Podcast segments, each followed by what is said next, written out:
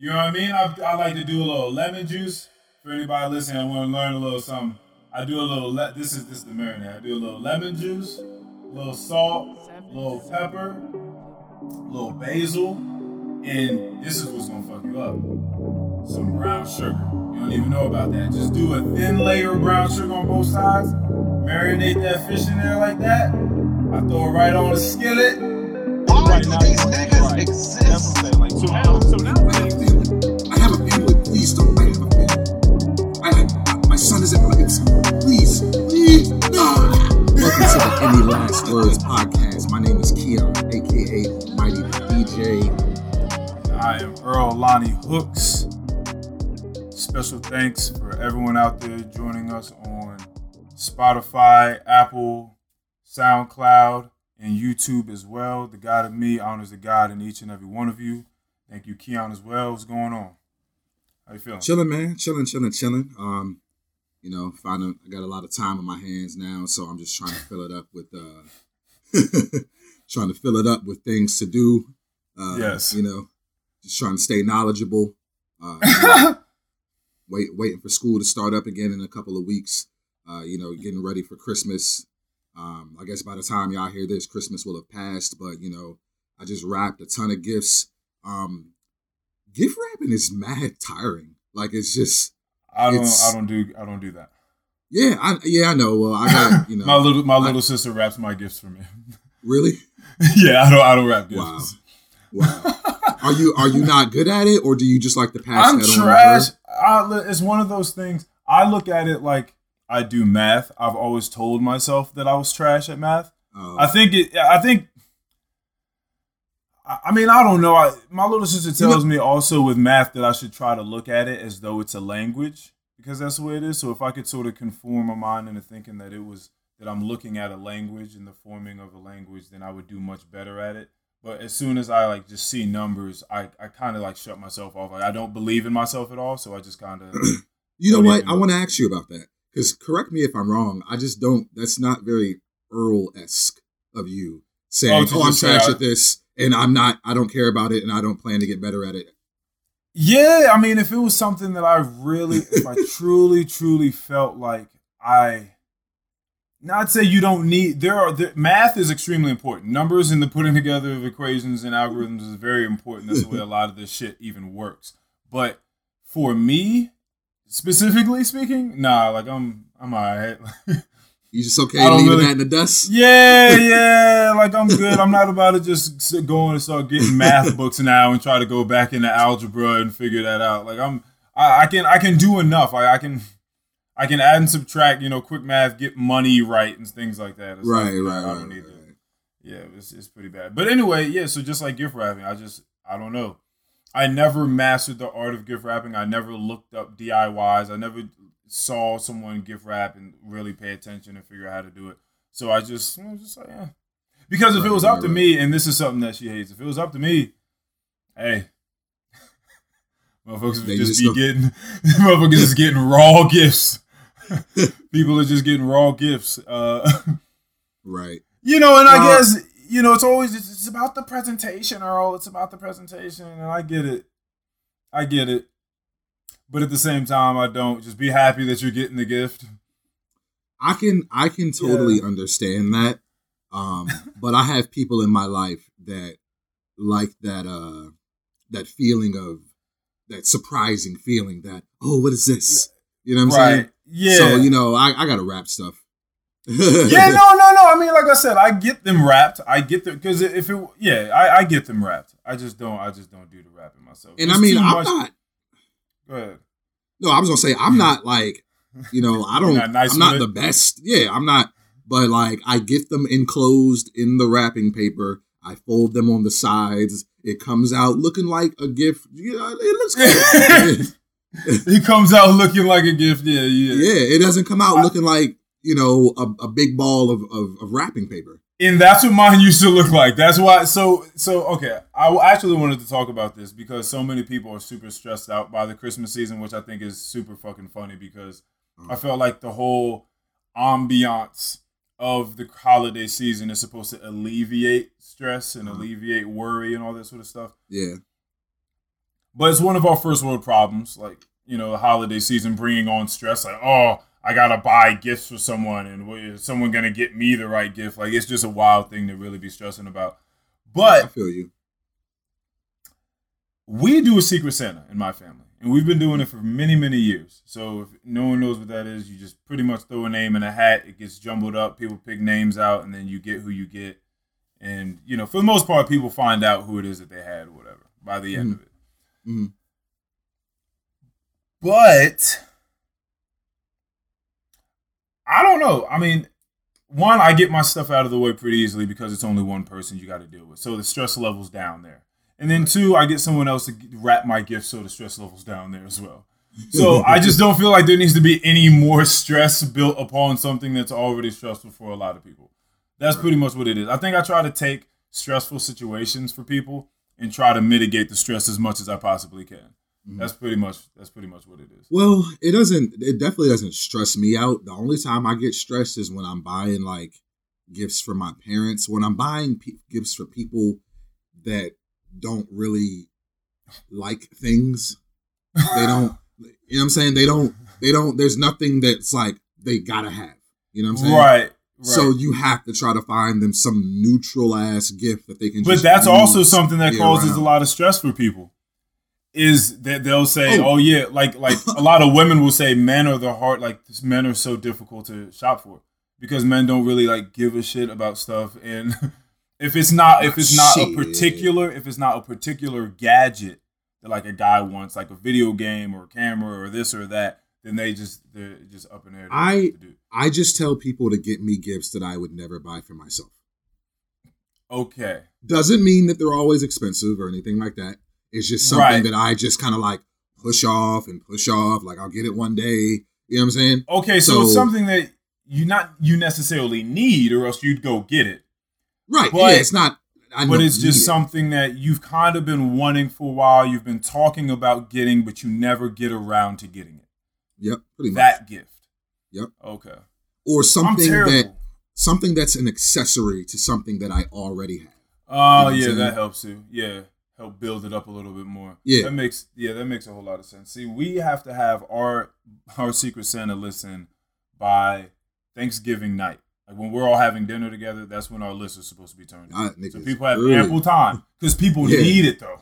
People because you know people will wait to the last minute to get stuff, and you know it's the Christmas season, so you need time for Amazon to get stuff to you. Blah blah blah. Right? This is not an Amazon ad. So so it's needed. I always end up doing my thinking about two hours before dinner on Thanksgiving. yeah, yeah. Most people start thinking about stuff and putting stuff on the list like year So- round, like just thinking about things, putting them in their mental back pocket. No, I just start thinking right then, like, okay, what can I do? And that's why you know, because you asked me what I asked for, and you knew at least like two of the items that were Yeah, going to be on my list. Socks, incense, candles, shit like that. I already know. Yeah, I, I know it. a huge part of my life is home. And it's a huge part of all of our lives now that Yeah, everybody's been stuck in the house so much. And you don't realize how much home matters until you just in that motherfucker.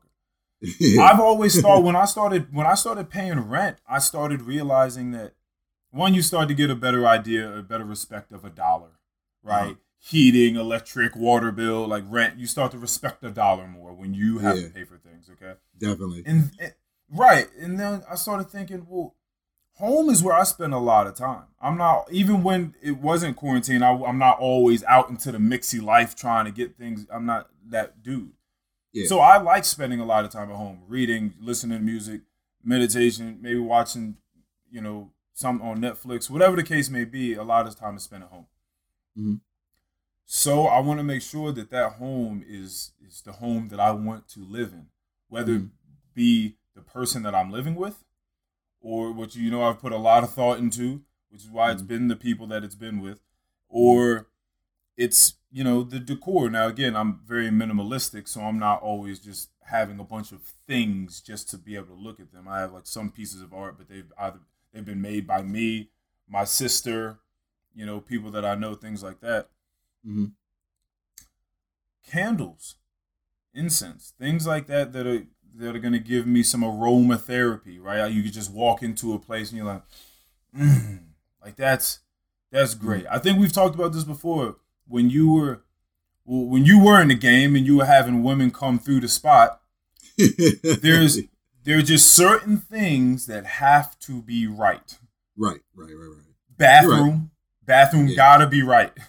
Yeah. If a woman doesn't feel comfortable in your bathroom, there's a very good chance you will never see her again. Yeah, no. Right? You, if a, if a woman walks into your bathroom and it just smell, it smells all mildewy, like you've taken seventy showers and haven't cleaned it. If there's just a bunch of shit all over the sink, you know, hair and stuff everywhere. You know what I'm saying? Like yeah. I haven't went, I haven't cleaned, I cleaned the sides of the toilet. You know, the area yeah. that, that you don't really see. Like yeah, because I think because sometimes they'll just want to look.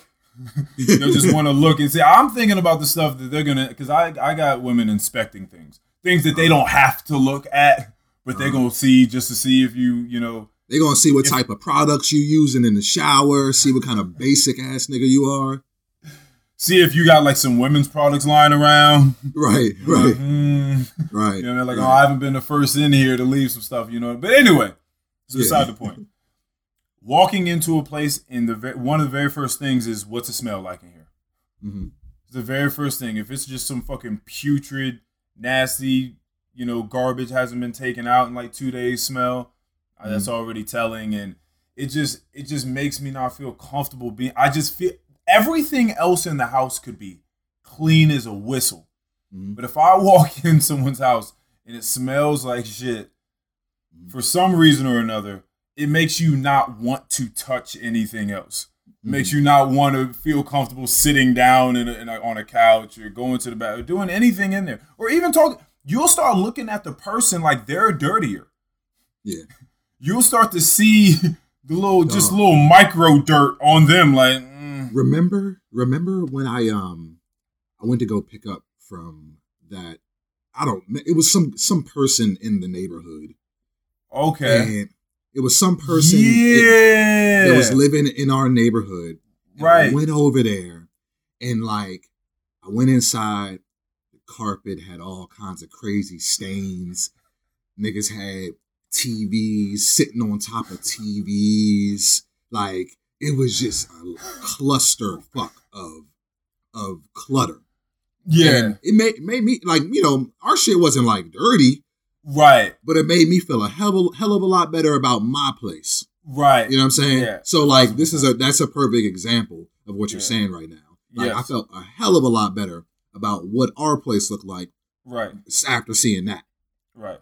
So so so going back to my list, a lot of things that I get are usually very practical.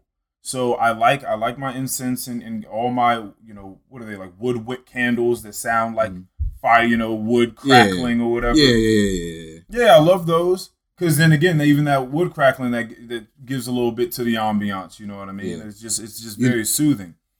I uh, you know, I smelt that that all time famous wintertime smell.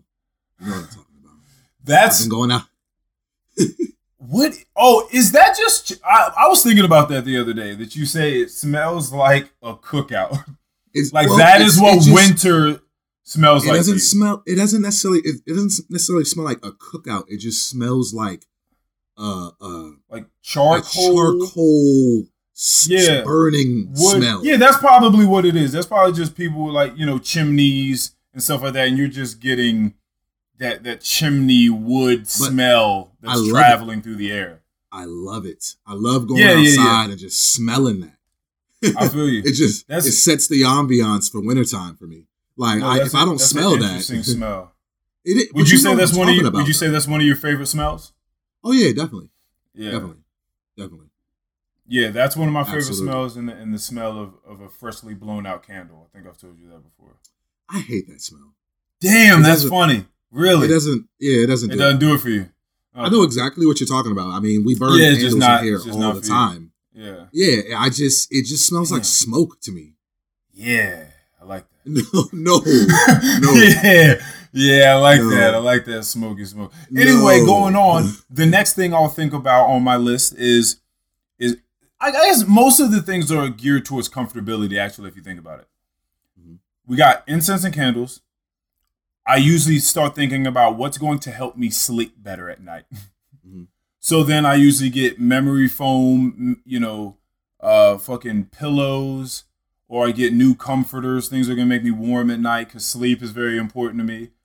So I'll, go ahead. Have you invested in a heated or weighted blanket? My dad got a heated blanket. I want to say last year or year Mhm. before, and ever and when and I swaddled myself in that thing, and I had never felt anything like it before. It just feels like it, like it's great. It just feels like a warm hug, but just all night long. Yeah, It's I um, great. I don't have that I- though.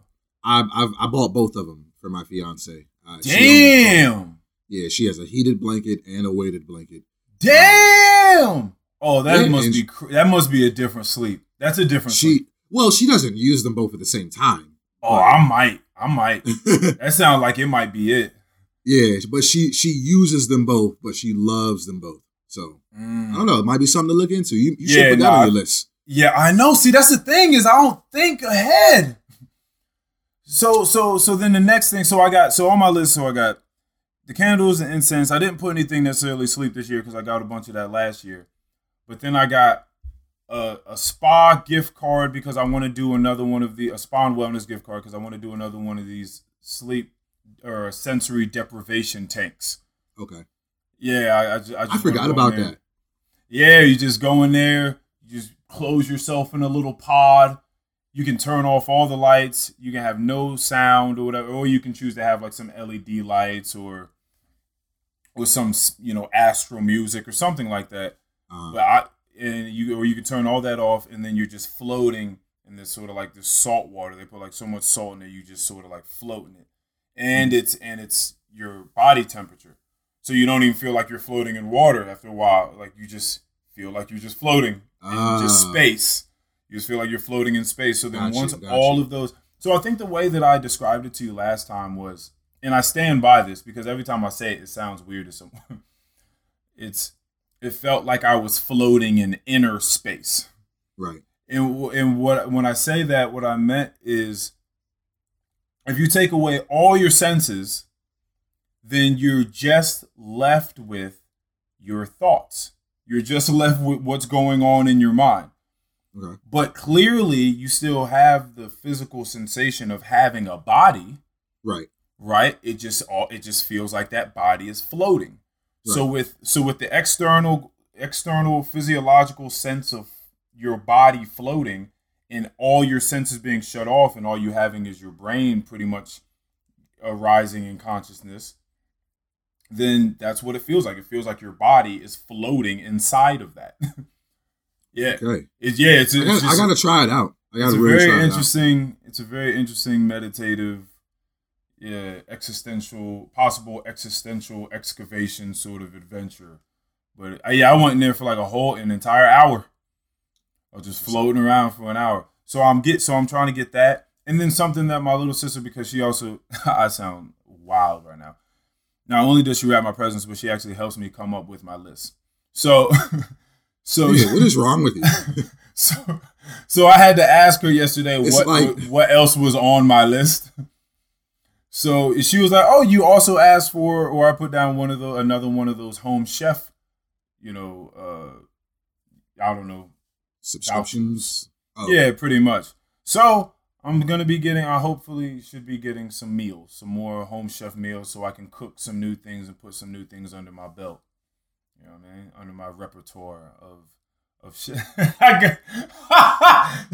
Keon, I I can cook more than salmon and asparagus. I just like I just like it. And you can get a you can get a pack of like ten salmon in a bag, and they're good. They're, they're skinless. You know what I mean? I, I like to do a little lemon juice for anybody listening. I want to learn a little something. I do a little. Le- this is this is the marinade. I do a little lemon juice, a little salt, a little pepper, a little basil, and this is what's gonna fuck you up. Some brown sugar. You don't even know about that. Just do a thin layer of brown sugar on both sides. Marinate that fish in there like that. I throw it right on the skillet. You know what I mean?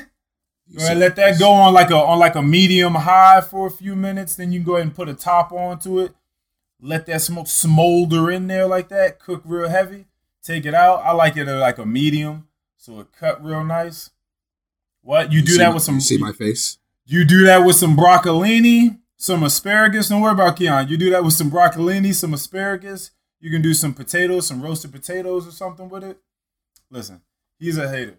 But anyway, I'm getting this home chef. So actually, you know what? This is what I'm gonna do. I'm gonna cook once I get this home chef. I'm gonna get these meals immediately, and I'm gonna cook three like three different meals, and I'm gonna come back and I'm gonna talk about how how they cooked. I'm gonna post some pictures on Instagram about it so y'all can see this fire. So that's what I got Just- coming to me this Christmas. I just I just want better for you. I So- and I and I appreciate that. I appreciate that. Thank you. What's your list about? What do you got coming to you this this year? Uh, well, I'm gonna sound like a fucking diva compared to what you asked for, but um, oh shit. um, I asked for a GoPro. I also asked for shoes because I, I like shoes. Mhm. Um, I asked for Where are you wearing? I was having this conversation the other day. What shoes did you ask for? I didn't ask for anything specific. oh, Um, you just said shoes. yeah. She she knows she knows me pretty well. She knows the type of shoes I like. I didn't ask for anything specific. Okay. Yeah, it'll so, but but they are of- but they are sneakers, not like boots or Um, or like yeah, yeah, sneakers, sneakers. There'll be yeah. sneakers. Yeah, yeah. Probably Where where are you going to wear them? Um, I don't know, wherever. You know, if I just happen to, I might come over to your house and wear them. Okay, I was just asking. I I was talking to someone the other day, and they were just saying, "Man, uh, I just love putting on clothes now. when I But like every time I leave the house, if it's not if it's not to work, I'm I'm getting fully dressed just just so I can. But you know that I have a good amount of shoes that I've had for years. So you could have asked me that question in the last eight years or so. Where I never I never wear them, but I understand what you're saying because Yeah, because really you know nowhere to go. we're talking about yeah, because we're talking about quarantine. Yeah, yeah, yeah, yeah. Yeah, yeah. That's what. Yeah, that's what I'm saying. Like, I mean, but you're I right. mean- But you have a bunch of shoes that you just don't even wear. Yeah, so yeah, I mean, yeah, so it doesn't really. This is just going to be a just- part of the collection. I just I acquire them and they go into the collection and I wear them when I can. Continue with your list. No, please, no Um, judgment. Continue with your list. I asked for an inflatable kayak. Um, I also right. I also asked for just you know clothes. Clothes are just something I never seem to buy for myself. Um, Okay. You know, and I gotta I gotta do better with that because I can't just have my fiance just buying me all my clothes. Like I have Yeah. to buy more clothes for myself because I I never do. I never really do. And sometimes like I'll just go into my drawer and I'm just like, God, I'm tired of wearing the same shit. And I never buy clothes. So I just Yeah, that's, I, a- I that's a- always ask for clothes for Christmas. yeah, that's another one of those things for me. Clothes too. Like going shop. Going shopping's never really been a thing. Uh, See, the thing for me though is like Unless it was those guy trips to the mall that we used to take. yeah, We, we, you know, when we used to go hit up Fair Oaks and it would be like four of us and we go get some food, hit FYE, go look at albums and right. stuff like that that we would never buy, and then go into Right. certain certain stores, H and M, Forever Twenty One. These are not ads either, and then just go hit those and see what's going on. Yeah, yeah. Um, but yeah, I mean, I asked for clothes, shoes, uh, fishing accessories, uh, Yeah. GoPro, kayak, you know, shit like that. I get it though. These are also practical items in your world. These are things that you're going to use. These are, and that's Yeah. really that's really my thing when it comes to gift giving. Is am I going to use it? I don't want anyone to purchase me anything that I'm not personally going to use. I don't want you to do that and then it you just see it sitting in the corner of my room every time you come over. Like I want to use it. So if anyone's ever going to purchase me anything, just make sure it's something I'm going to use. You're going to You know get in this kayak and get out there with I your am- GoPro and fish. I am. Yeah. I am. I am. Yeah. Oh, and I also I also asked for some uh for some cold weather fishing gear. Yeah. Uh, so Yeah. Yeah. Okay. We'll see what it happens. Yeah, we'll see what happens. I like Um, yeah, we'll see what happens. We'll see what happens. well, what you got, man? What's going on with you? What's your topics for today? What you talking about? actually, I just got done reading something that I wanted to talk about. And this actually connects to a bunch of other things. But firstly, going back to the Smithsonian Magazine, Uh-huh. I saw something else that was just as interesting, if not more for a different reason than that canine cognition laboratory. Mhm. How can I talk about this? I mean, what are, what are one of these? Does your family have an old sort of mystery show they used to like, whether it was fucking Matlock or Angela Lansbury and Murder She Wrote? Did, did they have any of those? Uh, not they was really. just watching. Or they was just watching Good Times and what's happening. I don't know if you just tried to play my family or if I don't. Good. Times and what's happening were both very very large shows in America in the I seventies. know. I know. And I feel you- like I feel like, with their but I with, feel like, with their age, they may have liked those shows. but I also feel like you just kind of put them into a, a, a small box. Did they like those shows? When I, growing up, you want to know what, what what my parents were watching? Mhm. Um, my parents were they were watching Good Times, but a lot of times I my mom watched the Brady Bunch, she watched the Jetsons, she watched the Flintstones. Yeah, my mom growing up, I would watch those cartoons with her. It's like Right. me liking the cartoons that I like as an adult. Like in my early 30s, you know what I'm saying? My mother had me when she was uh 29, I believe. Okay. Um, and as a child growing up, she was watching the Jetsons and the Flintstones yeah. and the Brady Bunch and shit like that. So like Okay. those are the shows that I really remember, other than like, you know, the black ass shows like Good Times and all that shit. You know. Yes. there was a show. I actually, my grandma used to love watching. She probably still does. Angela Lansbury. Well, Matt, all of them. Matlock, uh, Murder She Wrote, which I loved, and I just we just loved mysteries, Uh-huh. which is a, you know one reason why I just I'm a huge Sherlock Holmes nerd to this day. But there was this other show called Perry Mason. I've heard of it. You've heard I of that? don't, don't think I've ever seen it before. Now there were stories before, so it was a book that turned into a TV show, Mhm. and the author's name is is Erle Of course it is. Earl something. was is Earl something? I forgot his last name now. Sped E R L E by the way, so it's not like real. E R. R L That's E. interesting. It is. Matter of fact, I can find his name right now. But pretty much, there was a story about a guy who was a White Mountain Apache Native American. Okay. And he was put on trial and convicted of murder. Murdering his wife. Was the trial was, was did he have a jury of his peers or was it just like a bunch of like like white guys? Of course, It was, it was a, it was a completely white, completely course. white jury. This this Indian was living in the White Mountain like Fort Apache reservation, Mhm. right? And pretty much this was this was the story. They knew that this guy was having an affair. Okay. So that was something that's already not good on his case. Right. the woman, his wife, was murdered in like her teepee or something like that with a huge rock. The rock had his like initials inscribed in it. Okay. Okay. And so then he comes back to the teepee, finds her, he's holding her. Now there's blood on him. We don't got CSI like that for real these days. This we're talking about like 1930s, Mhm. right? And then they they they bring him in. And it's just like, all right, you killed him, and you, your name is inscribed on a rock, so it must have been you, right? Just crazy, absolutely wild.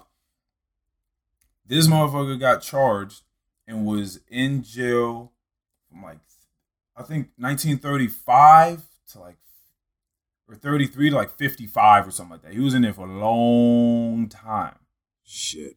In 17 years in, he started writing to Erle Gardner, is his name. Erle Gardner, who is the author of the Perry Mason books, who's also, but he's a, he's a lawyer, but he also writes these very, very great Perry Mason books. And Perry Mason is a character that is a lawyer that fights for justice.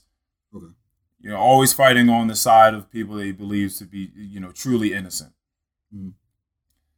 So, but I just thought it was the wildest thing to it would this was this person's last resort.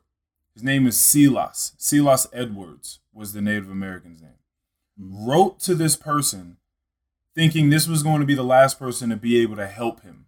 17 years into being in jail, by the way. This person knows that he's innocent, didn't kill his wife, and he's writing to this author thinking that this person is now is famous enough now because of his books that and you know he's he's also a lawyer that he can get the word out enough if he goes and sort of investigates this old case Right.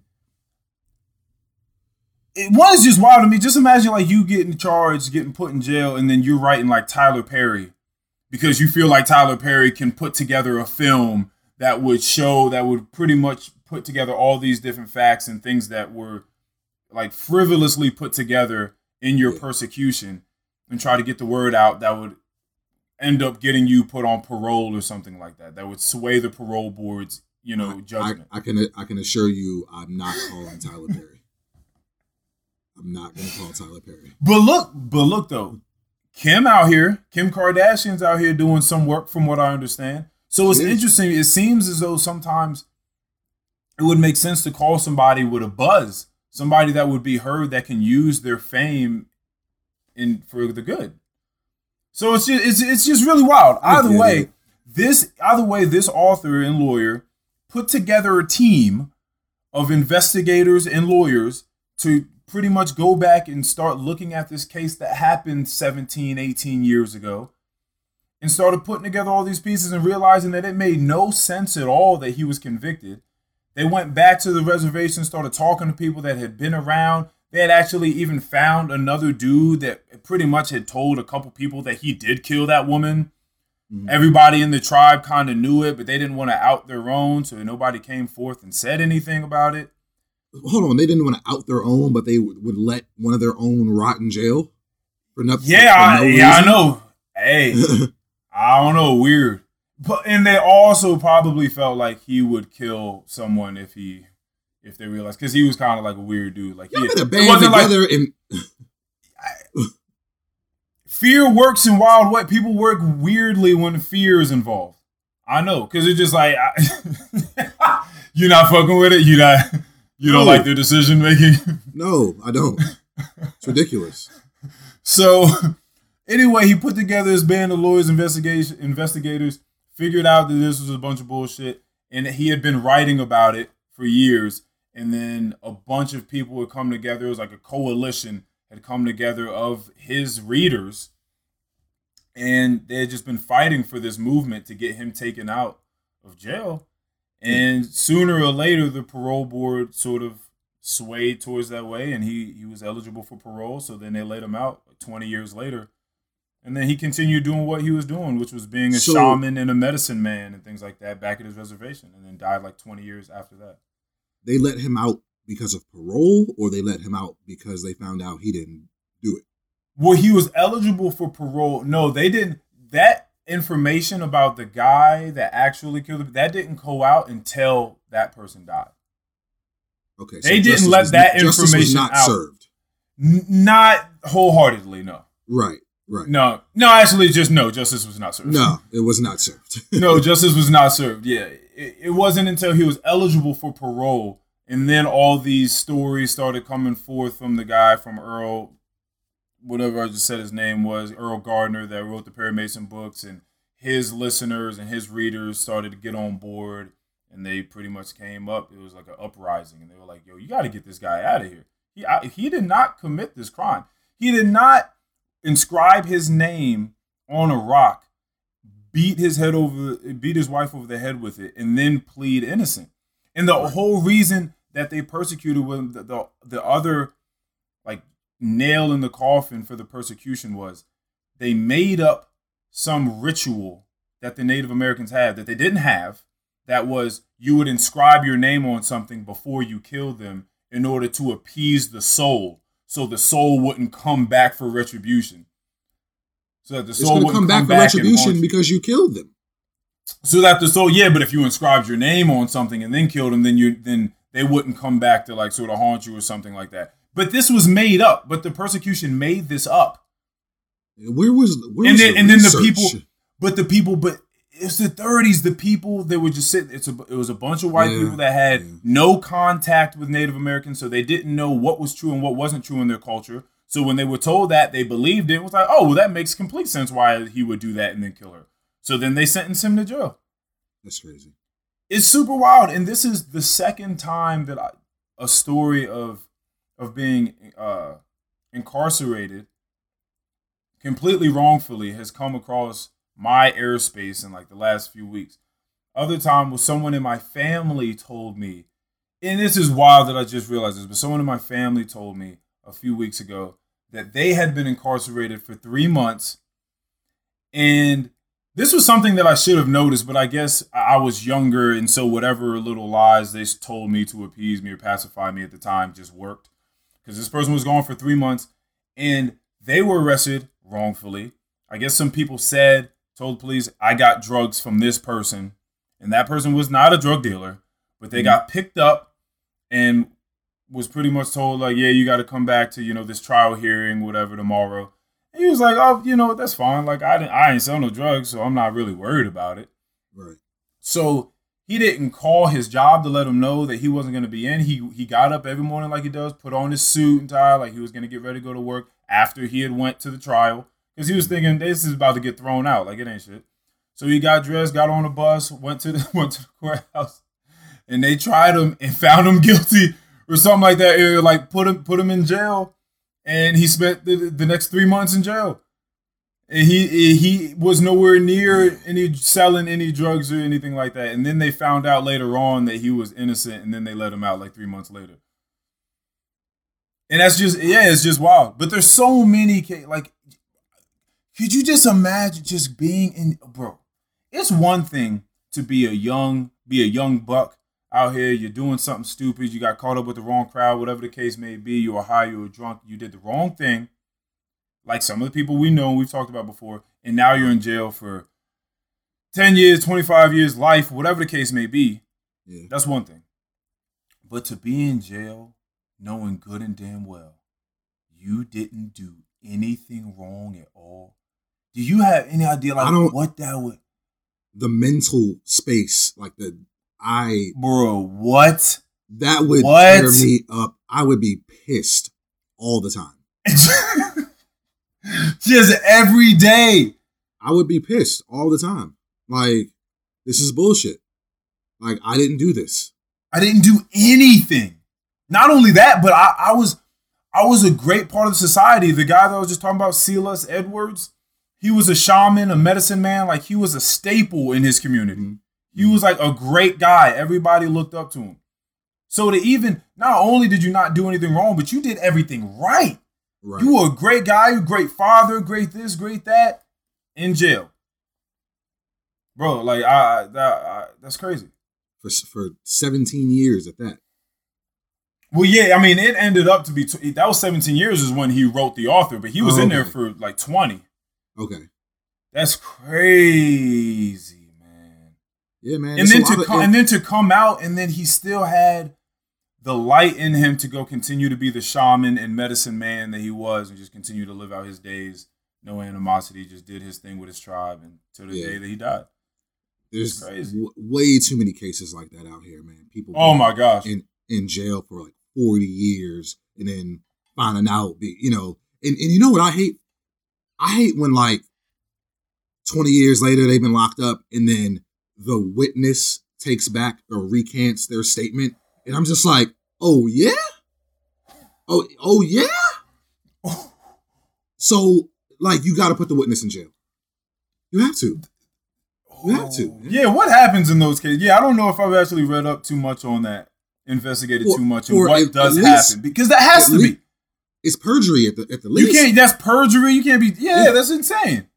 like I especially like Oh you no, know, you definitely have to go to jail for that. You definitely have to. to. to that. Yeah, yeah, You yeah. have that's, to. Yeah, that's perjury. When you take that stand and you take that oath, yeah, you you got to go to jail for that. you have to.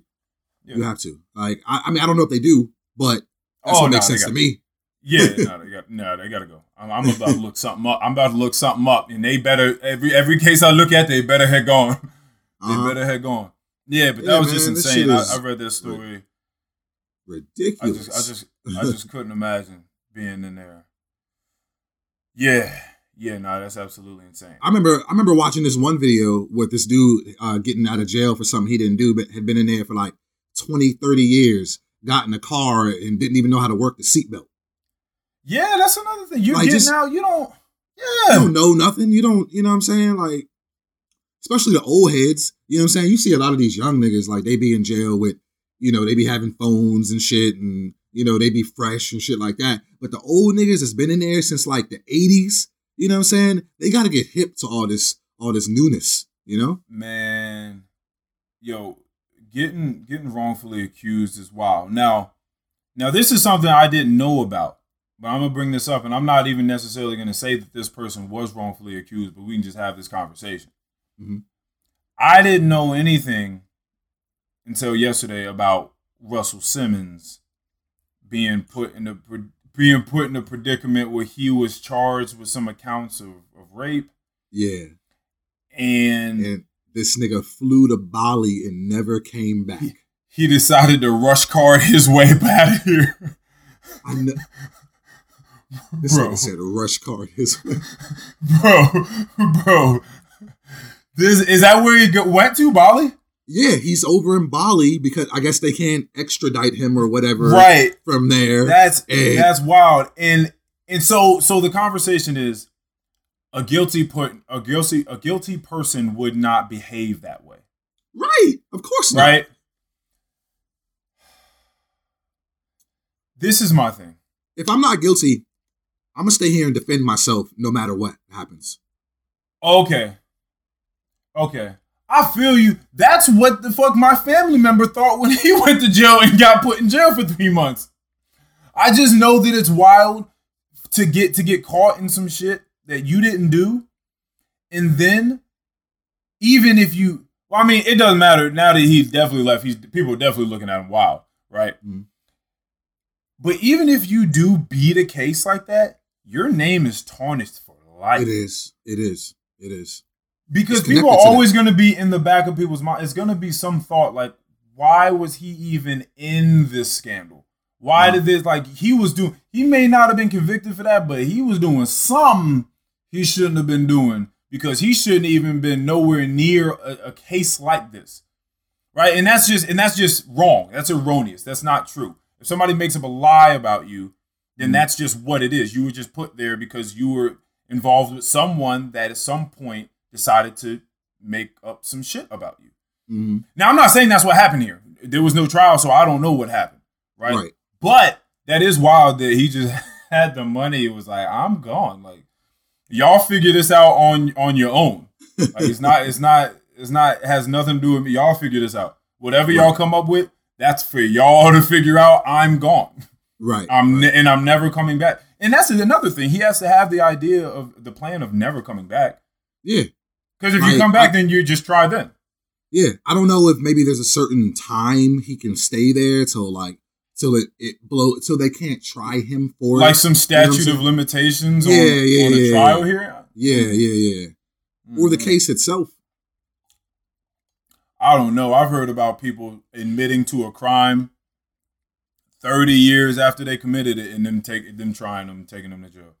Yeah, I mean, I don't know. I think the statute of limitations just I think it depends on the crime though too. So I don't know.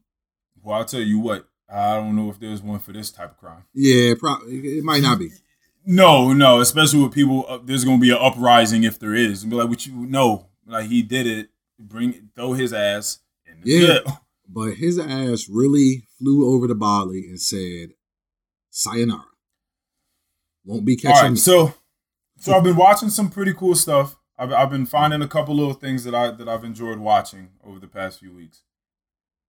One of them, one of them is called, I, and you may have heard of it. I think it's big, and people are talking about it and shit like that. So this may not be cool at all. But the movie Run, I know I found it on Hulu. It stars Sarah Paulson. Oh, and the, the her daughter's like in a wheelchair or something, right? Exactly. Exactly. Yeah, yeah, yeah. Daughter's in a wheelchair. Now, I'm gonna give something about the movie up, but I don't really think that it's a huge spoiler alert because it doesn't take long to kind of figure this out. I think you can just watch the trailer and you kind of understand this. Right. But the woman has Munchausen's Munchausen's by proxy syndrome.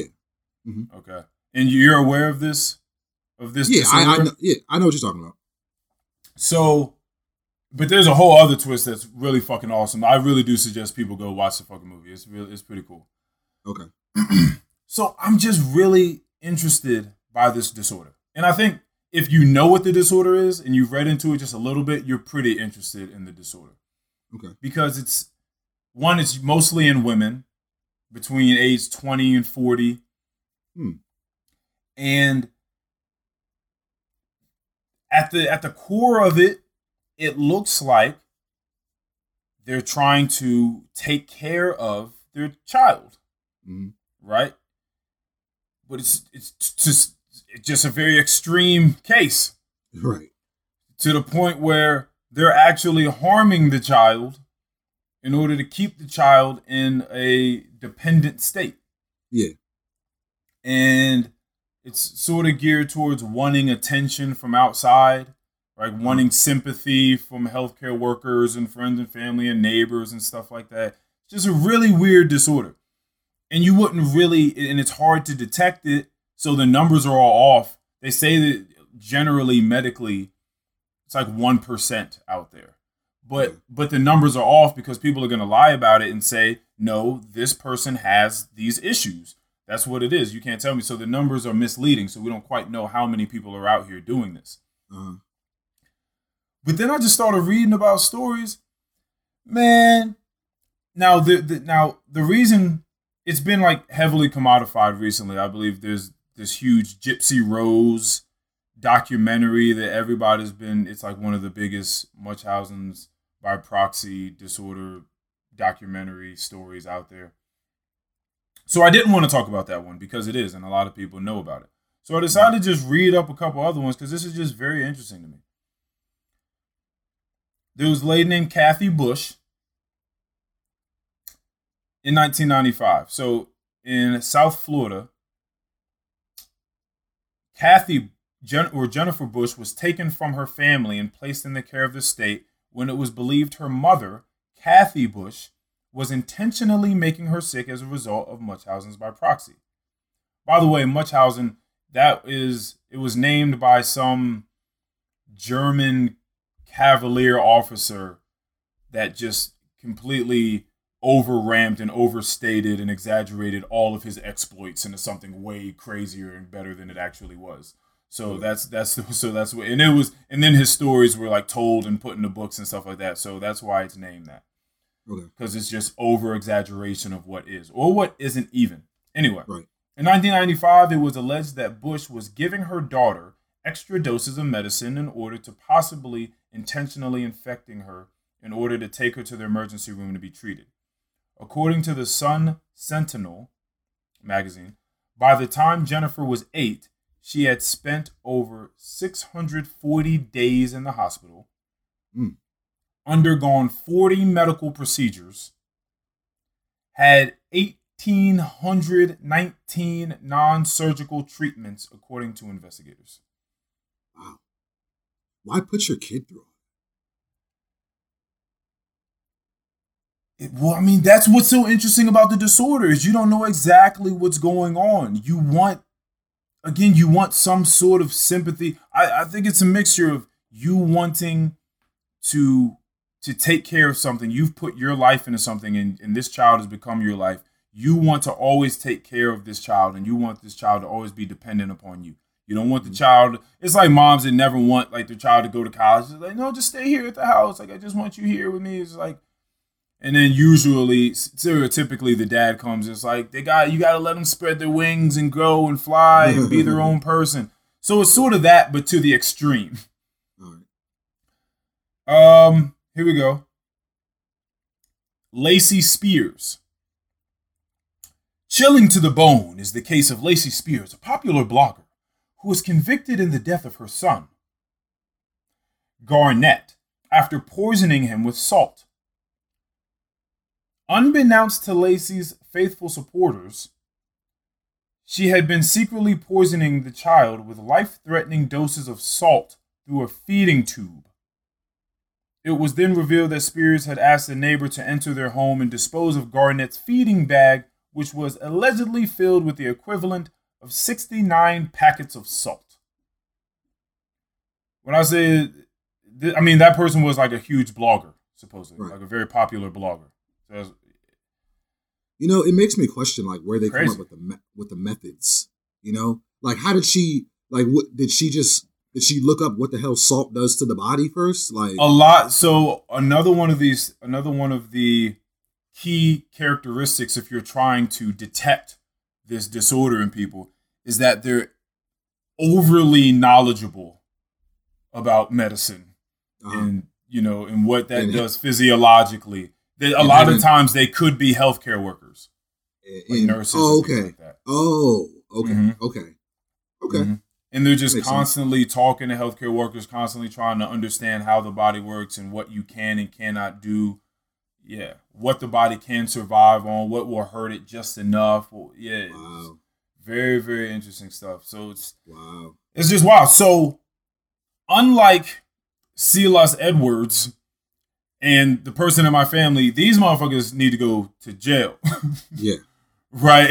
These Most motherfuckers got to go to jail. And it's just such a chilling thing because you look at the mother, you look at the lioness, mother bear, and you just assume that they would do anything to to care for and you know and preserve the life and well-being of their offspring.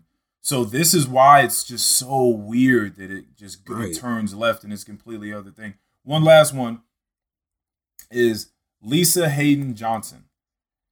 Hayden Johnson's treatment of her son is particularly disturbing because of how public she made her son's medical ordeals. According to the Daily Mail, Hayden Johnson's claimed he suffered from illnesses including diabetes, food allergies, cerebral palsy, cystic fibrosis, and an, and an intolerance to sunlight and subjected him to over 325 medical procedures, some allegedly done in home. She would publicize her son's alleged illnesses in exchange for access to high profile events like attending the X Factor tapings and meeting former Prime Minister Tony Blair. She is currently in prison. Good. Good. That's fucking ridiculous. Sa- you're basically sacrificing your kids for attention. And, and, and so you can go to a fucking X Factor taping. Like, what? Fuck these people, man. and Bro, oh, you it's, met, it's you so met Prime sad. Minister Tony Blair. You're right. so cool. Yeah, it's it's fuck? absolutely. Oh man, it's just it's so cool. Jeez. That's just so crazy, and the whole in some of the medical procedures happening in home, that's a big yeah. part of it too. Is cutting off information from these from these children so that mm-hmm. they don't even realize that everything that's happening is wrong. Their whole idea of reality is warped. Yeah. They can't even get to the real outside information that would allow them to understand that this is completely fucked. So it's just it's just it's just a it's a wild wild disorder and again, the numbers are misleading, so we don't truly know exactly how prevalent it is. But just very, very wild. Yeah, it's it's it's terrible. Yeah, so that's a that's a little bit about what I've been reading and watching, but I definitely implore people to go watch the movie. I I I definitely think it's good. It's called Run. I know it's on Hulu. I don't know if it's anywhere else, but Sarah Paulson is amazing in that movie. She is um, just chillingly eerie and weird. Speaking of, I feel like all the roles she plays are kind of like that. She just has like a. she got that face. Yeah, she just got that, just a mysterious, ominous Yeah. type of. Hold vibe. on a second. I'm gonna be honest with you right now. what? How the hell did you know who Sarah Paulson was on name, but didn't know who Jennifer Aniston was when I brought Jennifer Aniston's name up? Sarah Paulson That's is wild. no, no, No? Sarah Paulson, Sarah Paulson is way more uh, relevant right now. Like oh, Sarah? Paulson is- okay. it's Okay, you know what I'm right saying. now. Like like she's so. she's got she's got a lot going on on TV. She's in everything. I, I have to like- look at what she's doing right now because I she's definitely one of those names. where- I mean, when you see her, you definitely like, oh yeah, like I, I know her. Yeah, You, I just I just can't tell you everything that she's been in right now. right, right. Like Yeah. Jennifer Aniston. Like yeah, it's it's it's it's kind of a household name, but in what houses? okay, okay, all right, I get it. She was in Oceans. She was in Oceans Eight. She was in Bird Box. I didn't even. I don't even remember in that. Yeah, she was in the beginning. Ratched, which I know a lot of people like these days. Isn't she in like Her a Ratched, couple of seasons of American Horror Story? American Horror Story. Yeah, She's in this Run, Twelve Years a Slave, Glass, which I didn't see. Mhm. Okay, all right, all right, all right, all right, all right. I get it. but I um, get it. but uh, speaking of movies and TV and whatnot, you know what I was thinking about yesterday? I was thinking about.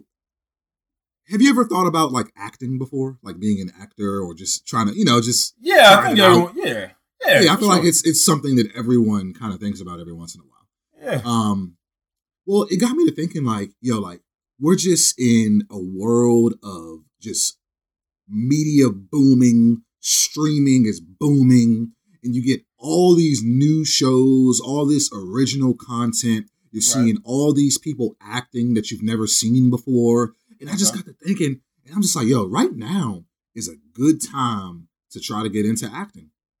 Mhm. Like, because just ima- just think about all the shows and movies that are being shot right now, so that these streaming services can keep up with this need for content.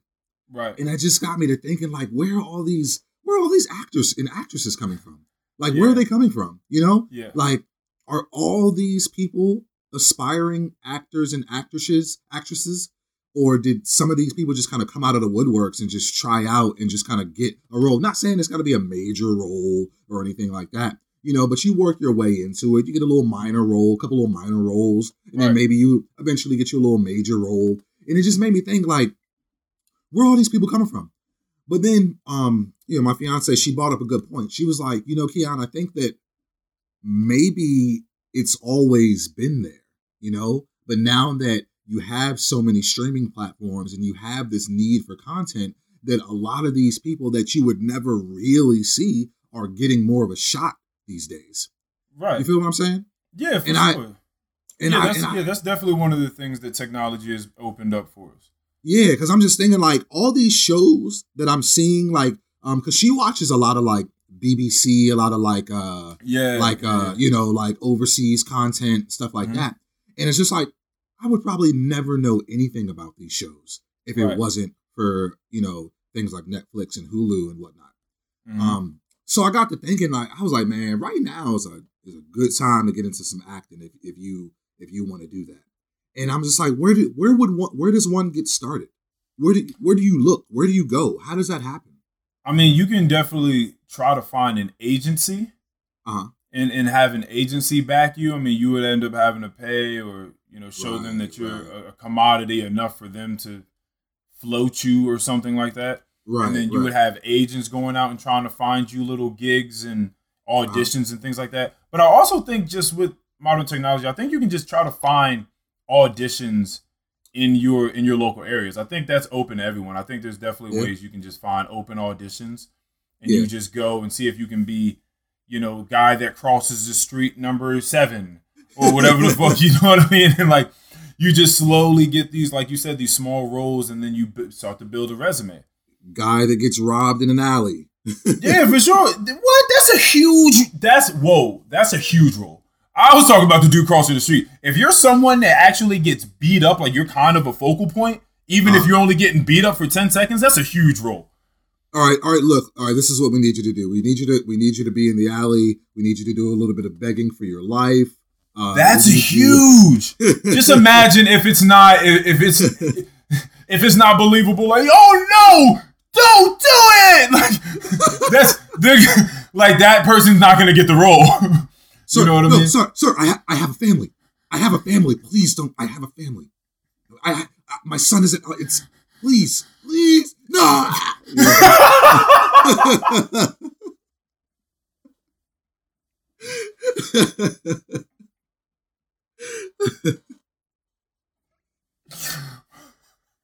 Please, I have I have money. You can have I have money. You can have my You wallet. said no, bro. That's the see. People don't people don't respect people's crafts. People don't. That's something that I've truly realized getting older. People don't respect other people's crafts. People don't expect. People don't respect what it truly takes to sell Oh my to- god! especially, and I've talked about this before, to sell true fear, to sell it Uh-huh. on video. Like I have to look at you and truly believe that you're in Oh, man. fear for your life. That you're in fear for not your life, but the well-being of your wife at home and maybe your newborn son. Right, right. So, so these are small things that I've realized through. I don't know if I've told you. I used to really like watching actors on actors. It's something on YouTube that I, I think I forgot who puts it together, but mm-hmm. it's actors talking to actors and pretty much inter- interviewing them about whatever recent movie, movie it is they had come out. The reason I like that is because artists can talk to other artists in ways that interviewers don't fucking know how to talk Yeah. to each other. especially through their experiences too. Exactly. It could be something that they worked on together, and if not, it could just be something about just the production, the, working with the director, working with other actors and actresses. What did you Mhm. do to get in this mindset for this scene where you had to break down because your whole world crumbled around you? Like, how did you get in that mental space? There's all sorts of like just beautiful answers from artist to artist.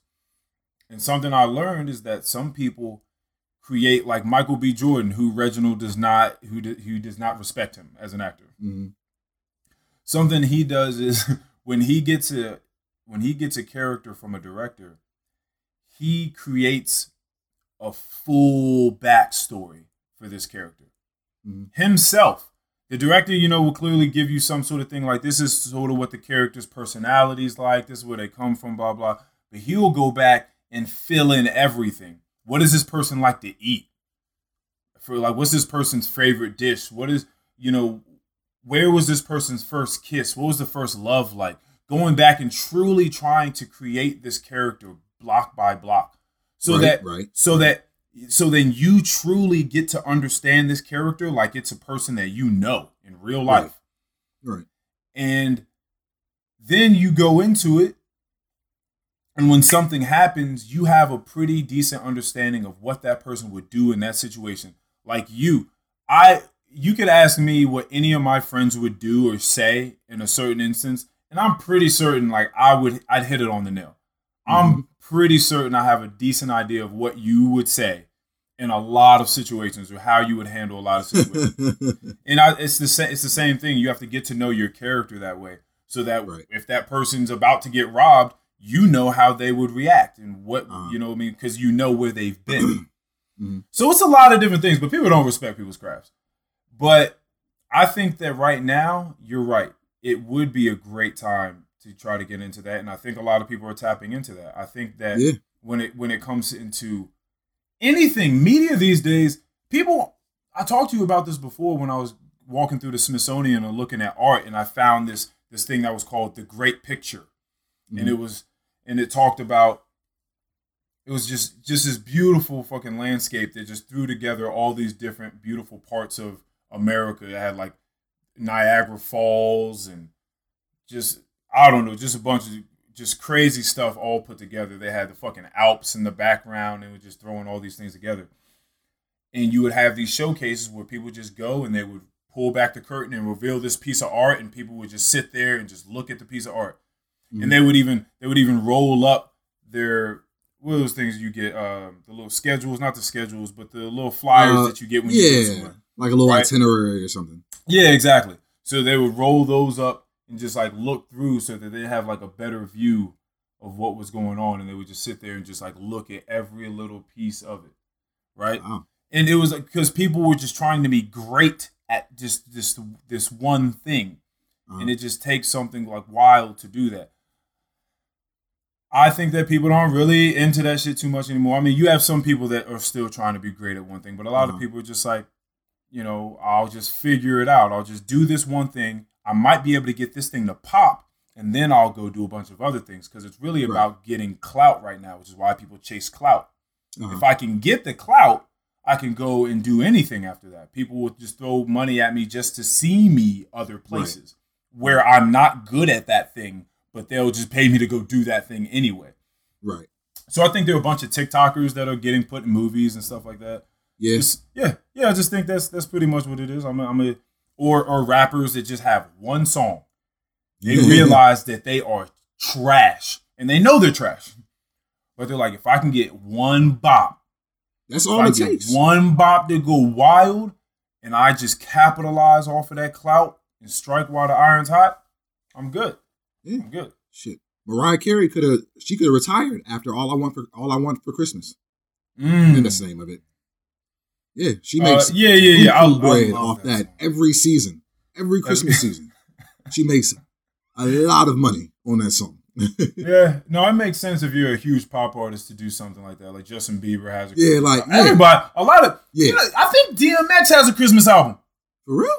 I saw that a while ago. I I'm almost willing to bet money that DMX has a Christmas album. Wow. Yeah, yeah, I thousand don't need, percent. what is this nigga talking about? Uh, you talking about the same shit that everybody else is talking about Christmas? Merry All that- Christmas. you know what I mean? Yeah, D- yeah, DMX Christmas album, but uh, yeah, DMX Xmas. He he got a, he got a he definitely got a Christmas album. Wow. Yeah, Okay. and then and of course you got your Christmas in Hollis with Run DMC. But yeah, Yeah. mad yeah, but mad people got got Christmas albums. I think it's I think it's a good thing to do these days. Just just Nah, figure something out, make it pop, and then go do whatever you want. Do Um. whatever you want. So, have you ever had a dream that you that just felt so fucking real that you woke up and you were just kind of contemplated, contemplating whether this thing actually really happened or not? A thousand percent. Okay. A thousand percent. I I had a dream a couple of nights ago that I that I was on a rooftop and I threw somebody over the edge. Yeah, it was just a crazy dream. Um but here's the thing. Here's the thing. I woke up and I really sat there in my bed and I have to imagine maybe I was just trying to maybe I was still in and out of sleep after the after the initial wake up because I kept seeing these scenes in my mind that kept making me think that this shit actually happened. Like Mm, it wasn't until I got out of my bed right. in into the bathroom to use the bathroom where I was just like, okay, what the fuck is wrong with me? like, all right, we're good. Yeah, I didn't. All right, didn't Yeah. kill anybody. Not going. Yeah. Not going to prison. Right, right. And I'm like I'm sitting here rolling around in bre- uh in bed. I was about to say bread.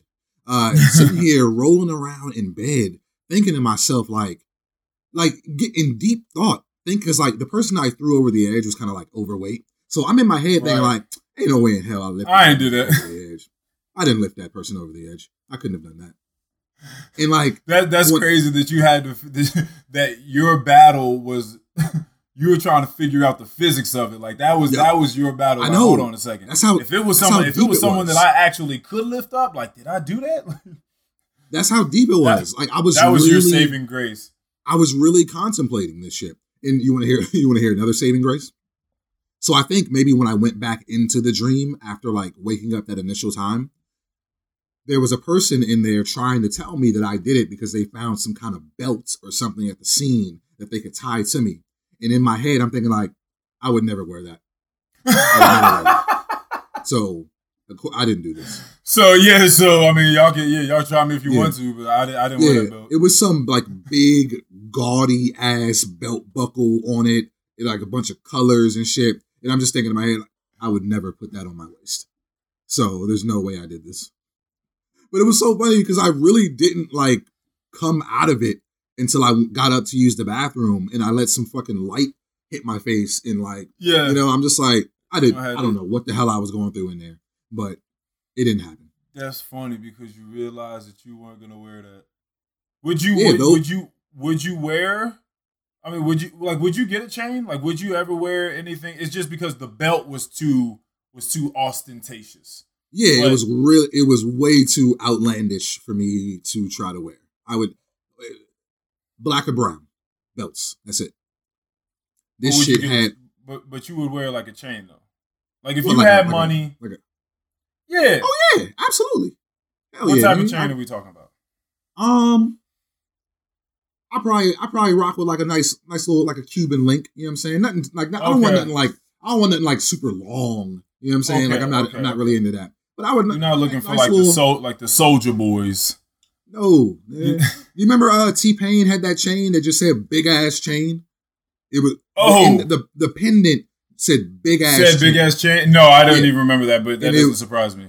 Yeah, yeah. I would Yeah. no, I wouldn't. There've been certain there've been certain chains in history in hip hop that have been pretty iconic. I'm pretty certain Young Berg's Transformer chain, Yeah. his Autobot Yeah. chain was a big one. I'm pretty certain he got robbed for that. uh, Correct.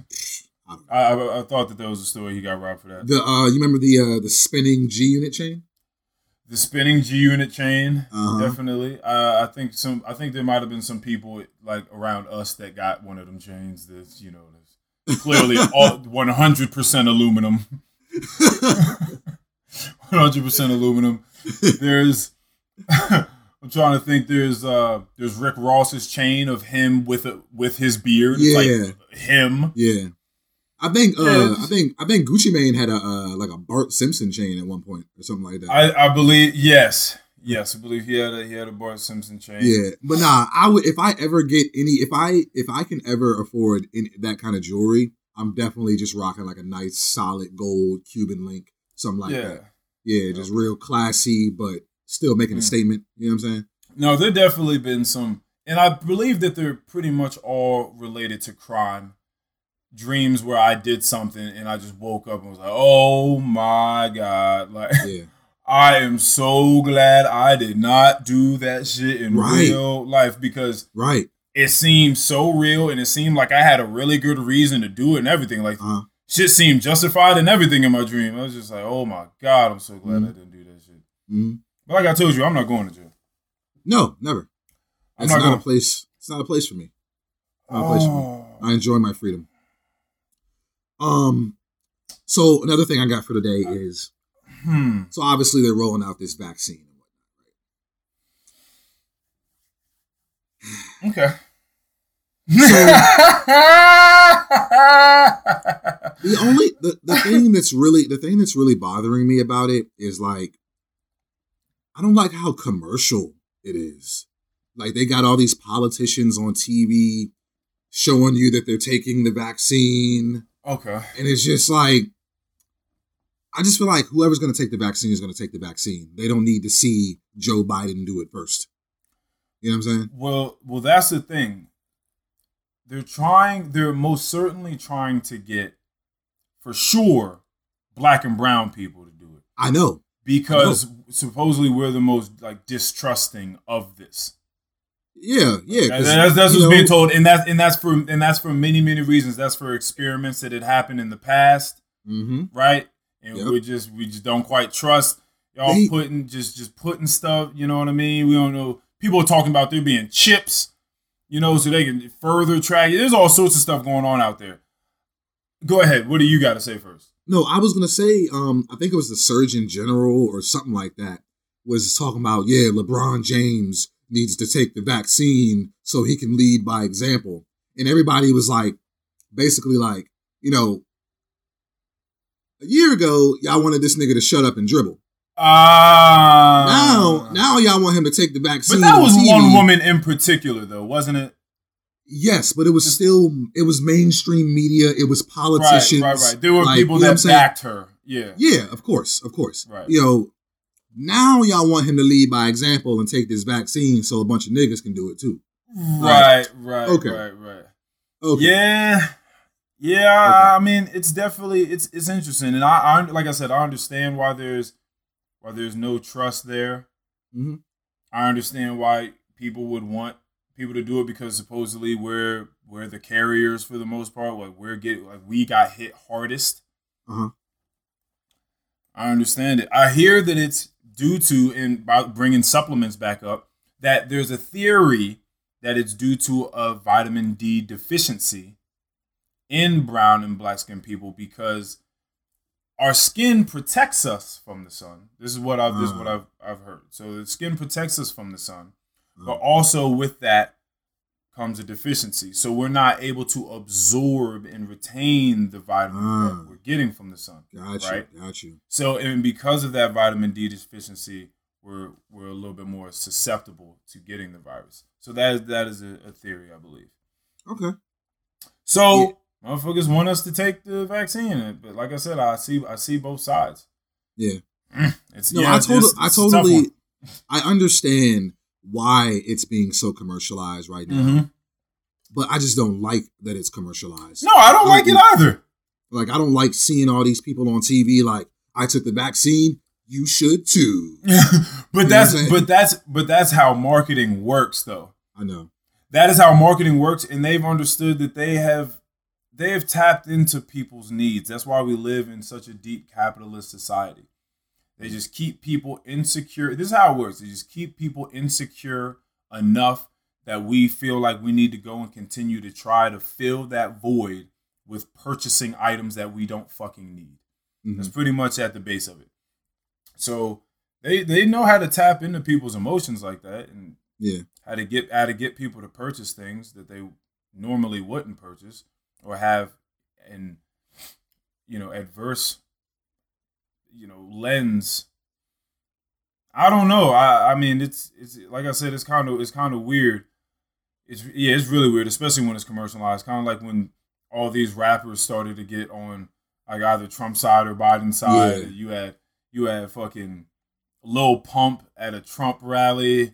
Nobody know fucking Lil Pump is, but Lil Pump is up no. there, Gucci ganging his way up to the podium to tell people that they need to vote for him. And Yeah. then you add like 2 Chainz and some other people on the other side. That's really all it is. We're gonna throw y'all up there because we know that a bunch of other people are gonna be like, "Oh shit, 2 Chainz. Oh, Lil Pump. Okay, cool. Yeah, I'll, I'll go vote." What It's does that wild. say? What what does that say about those people? Because I'm that not that I'm not overly swayed. I'm not they're overly impressionable. Yeah. That they're overly impressionable. That Like- all it takes is someone that they that they'll like. They like some of their songs, but Mhm. that talk that speaks to this problem of this overly this this overly fetishized idea of celebrity. Mhm.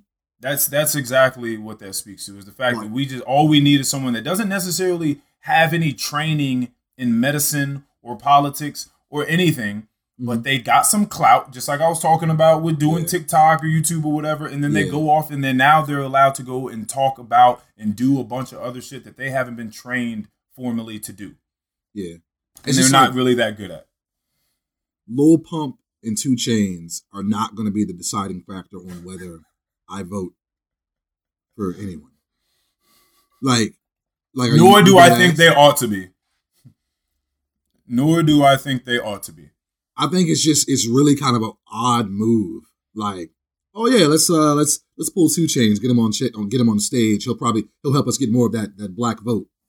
Bro, Like, every, really? ev- bro, everything about marketing is weird. Just think about just think about fucking deodorants. You got deodorant commercials where it's like some super good looking dude and then you know he puts on some fucking right guard or something like that and then a woman comes up and she's like and she's like, "Oh," and rubs his face. it's like you know, it's just like all these small things that we just look at and like, "Oh shit, I want some I want a beautiful woman to come rub my face like that. I guess I Uh-huh. need to go buy right guard." Like, Uh-huh. oh, mad marketing be weird. Just start, just start putting your TV on mute and just looking at commercials. You're like, how did that even? How did that go along with what they were selling? A lot of times it just it just doesn't. You all these all these phar- pharmaceutical companies, you just have like some old people walking around through some fucking prairie or up a mountain Yeah. with a le- with a fucking golden retriever uh-huh. something like that, and they're just real happy and they're looking up at the wind and they're fucking dandelion yeah. seeds being, you know what I mean, blown across the wind and shit like that. Yep. they're fucking selling Viagra or something like this. Yeah. Like, all right, I guess I mean that's cool. I, I'd love to be walking around with a golden retriever and be old and happy and have silver hair and blah blah blah. Uh-huh. I guess I uh-huh. need to go get some Viagra. I guess that's what it looks like if you take Viagra. Marketing is it's always weird, but yeah, you can't yeah. you can't get caught up by that. You yeah, it's it's a, it's a little Hell much. No. It's a little much. People in this idea of celebrity and just getting caught in. Again, it's these teams. You we don't know these people. No, we don't. We don't know them, but we but people just ride. People uh-huh. just ride. People get caught. They like somebody's album or they've been following for someone for so long, and then they get caught up in a scandal or something like that. And it's just like we don't know that that's what happened. We don't. Uh-huh. It's just like maybe though, but maybe you don't know that it didn't happen though. Right, right. But you're just so willing to ride because you like their music or you like their yeah. movies or you like their TikToks, whatever it is. You like, you know, the fucking perfume that they sell or the bags that they sell. It's just, it's just a really weird idea. I've always thought that if aliens were to come down, or they don't even got to come down, if they were just looking at us from wherever the fuck they're looking at us from, and they were just just looking at us through like a little fucking scope, they they would be studying us, and I'm certain that some of the conversation would be, what are these other people doing? Like, why do they worship these certain people? Because that's what mm-hmm. it would look like. Why do they worship these people? These people that we see, like their faces all over all these screens that they have up all the time, or mm-hmm. phones, or tablets, or TVs. Like their faces always up. They're up on billboards they're everywhere. Like all these people, like there's just like these few select people. And we just like worship the shit out of them. We're willing to do whatever. And we ride behind them no matter what. It's just followings. It's just weird. It's just all a bunch of weird shit. And we don't know these people. Unless people are really showing and exhibiting exemplary virtues, mm-hmm. right? Like there's there's some of those people that are just really exhibiting exemplary virtues and you're like i can i can probably get behind them yeah. they're probably a very very solid person they've yeah. given back a lot to just the world in general outside of their craft yeah. they're always they're always a part of all these different associations trying charities trying to give back to the world and get clean water over here or right. electricity over there when akon and whoever he was in cahoots with got electricity and you know over to Africa and people getting clean water to Flint or any of these type of things happen, it's like okay, I don't know everything about these people, but what I can say is that they did right here. And I think that's something that people need to be able to say, okay, this person did right here. It doesn't mean that we now need to put into effect the the halo effect is what it's called of mm-hmm. because this person did this right thing, they're probably this person, this person, like they're this type of person as well. They're probably very truthful and they're honorable and they're noble and they're, you know, all these other things too. It's like we don't know that. But a lot of people do that. They see someone do something well and then they throw the halo effect on them and assume that they're now an angel come right. down from heaven. And right. that's just that's just not the case. But it's really weird. All this yes, marketing is weird. There's no one that they there's no celebrity that they, they could just shoot themselves up with the COVID vaccine that's just now going to make me if I was adverse to it, there's going to be nothing that's going to just say, "Oh, oh, he did it. Oh, okay, I got to do it." Exactly. That's why I think it's so it's so stupid. Just and he's black and did it at the same time. Right. Oh yeah, oh yeah. You trying to tell me this nigga has black skin and he took the vaccine? yeah, nah. Well, nah, shit, I ain't, I ain't, I ain't shit if I don't take it. but that's what's, but that's so scary though, because again, it speaks to this this void that we have, this call to the impressionability that we have, that mm-hmm. people don't they realize, oh, it's you know what? You know what it is? It's fucking disrespectful because, that's what it is. Because what you're pretty much saying is that people, and this is a this is actually, I mean, a hard truth to swallow for a lot of people. It's a hard pill to swallow. That uh-huh a lot of people don't do the thinking for themselves. Mm-hmm. That's pretty much what all this comes down to. A lot of people don't do the thinking for themselves, and it would just be a whole lot easier to just have people tell you what to do. Yeah. People people that you like or that look like you or that do things really well that are again completely outside the realm of what it is they're telling you to do at the moment. Uh-huh. To tell you what to do and you'll just be like, "All right, yeah, I'm to just do that." And that and that's just because there are more sheep than shepherds. Yeah.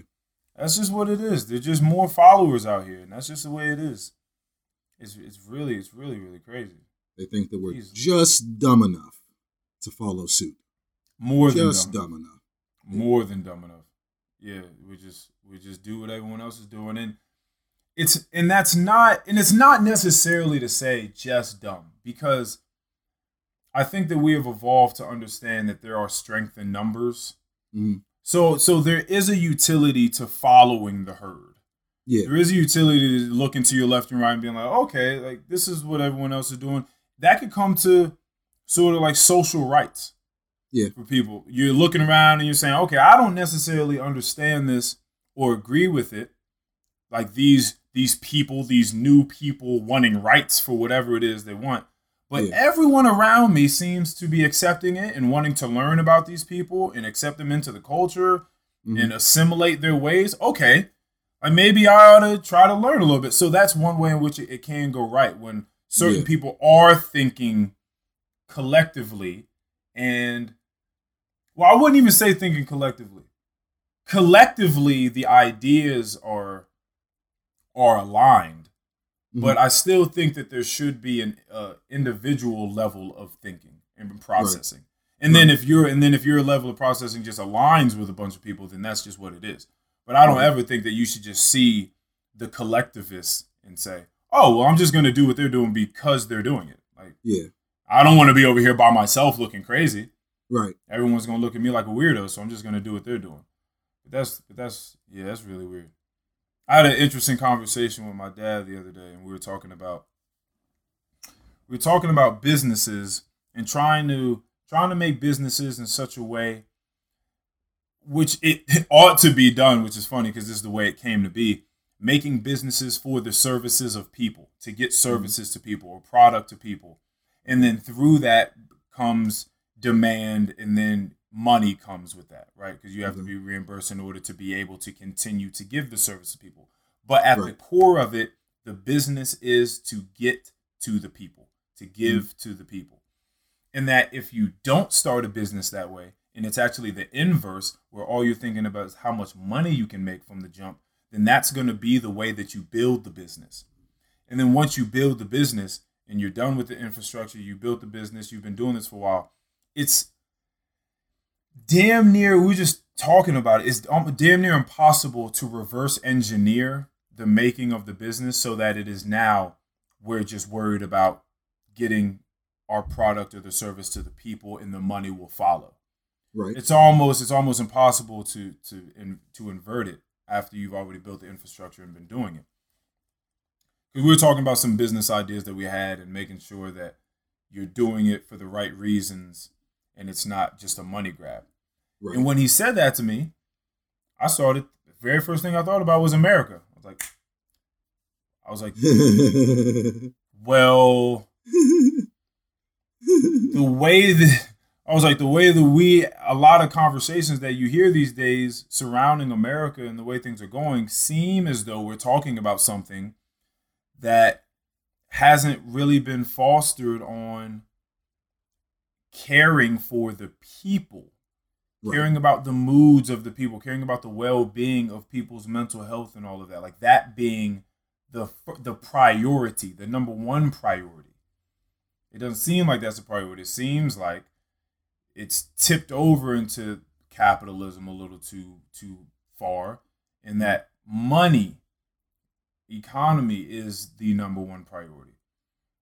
And if that's the case i ask them, well then how do we how do we reverse it how do we reverse engineer it do you feel like we're just fucked as a country yeah. can we can we can we exactly like can, how can we too find a way Right. Like that's a very interesting question.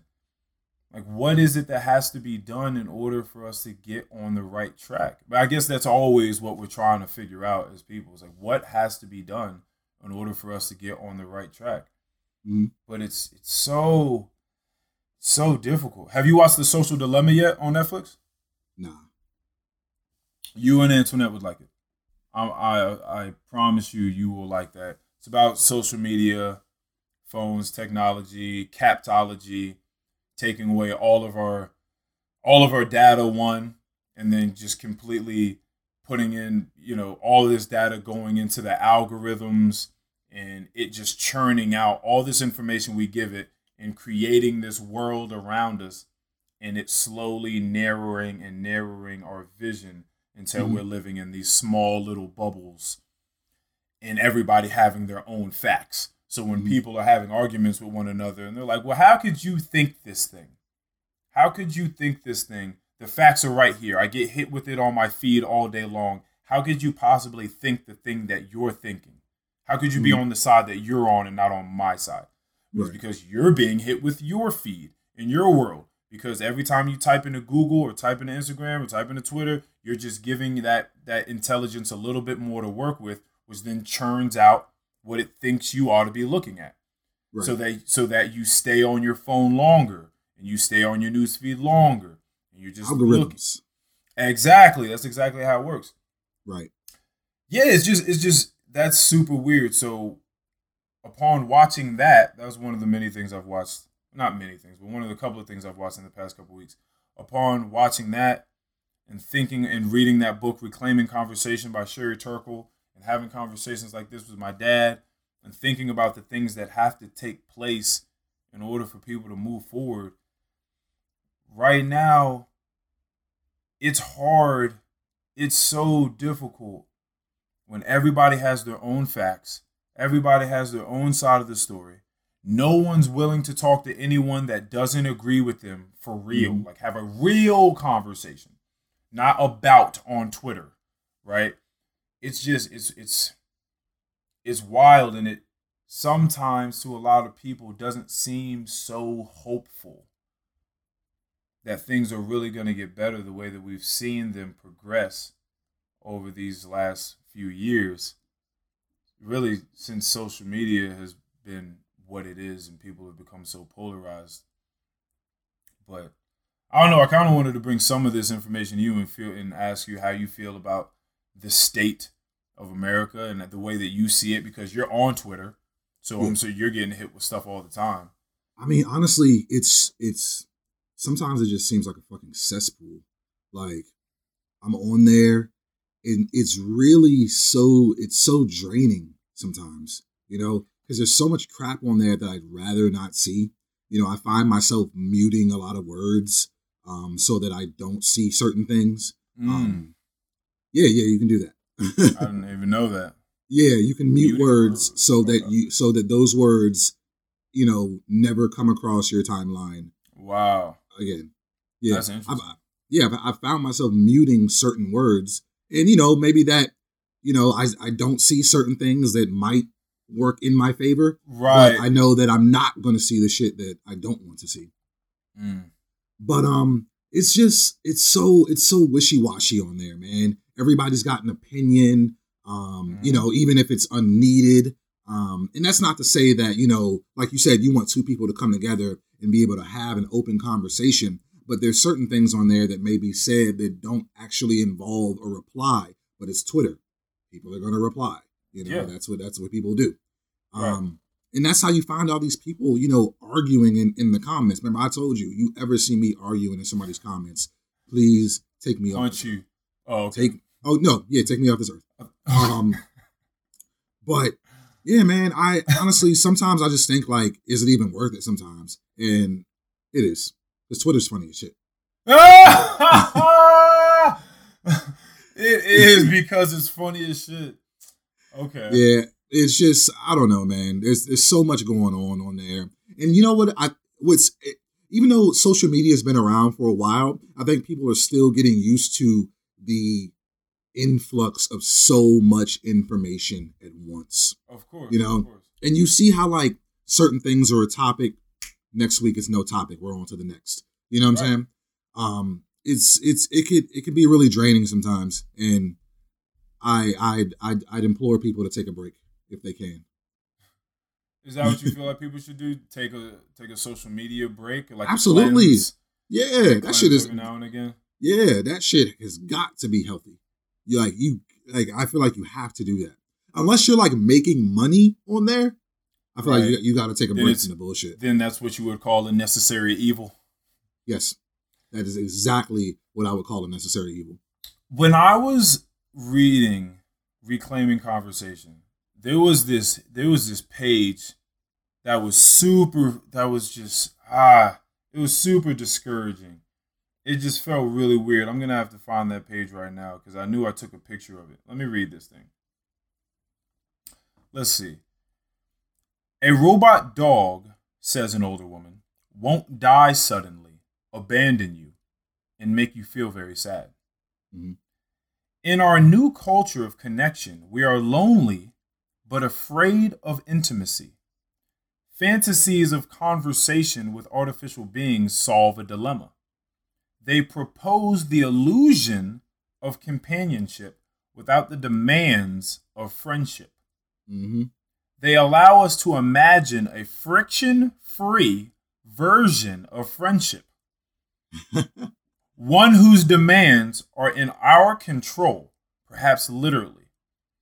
I've said that part of what makes our new technologies of connection so seductive is that they respond to our fantasies, our wishes, that we will always be heard, that we can put our attention wherever we want it to be, and that we will never have to be alone. And of course, they respond to an implied fourth fantasy that we will never have to be bored. When people voice these fantasies, they are also describing, often without realizing it, a relationship with a robot. The robot would always be at attention, and it would be tolerant of wherever your attention might take you. It certainly wouldn't mind if you interrupted your conversation to answer a text or a call, and it would never it would never abandon you. Although there is a question of whether it has ever really if it was ever really there in the first place. As for boredom, well, it can do its best to make boredom for you a thing of the past. So, these are about some of these little robots, these things that they're putting together. They're like robots for, you know, little kids, like Mhm. friends for, for kids.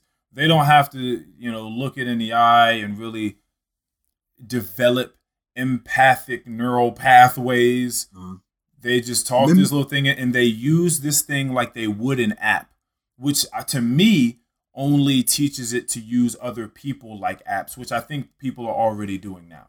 I mhm. want to be able to call on you when I want you to work for me and do the thing that I need from you.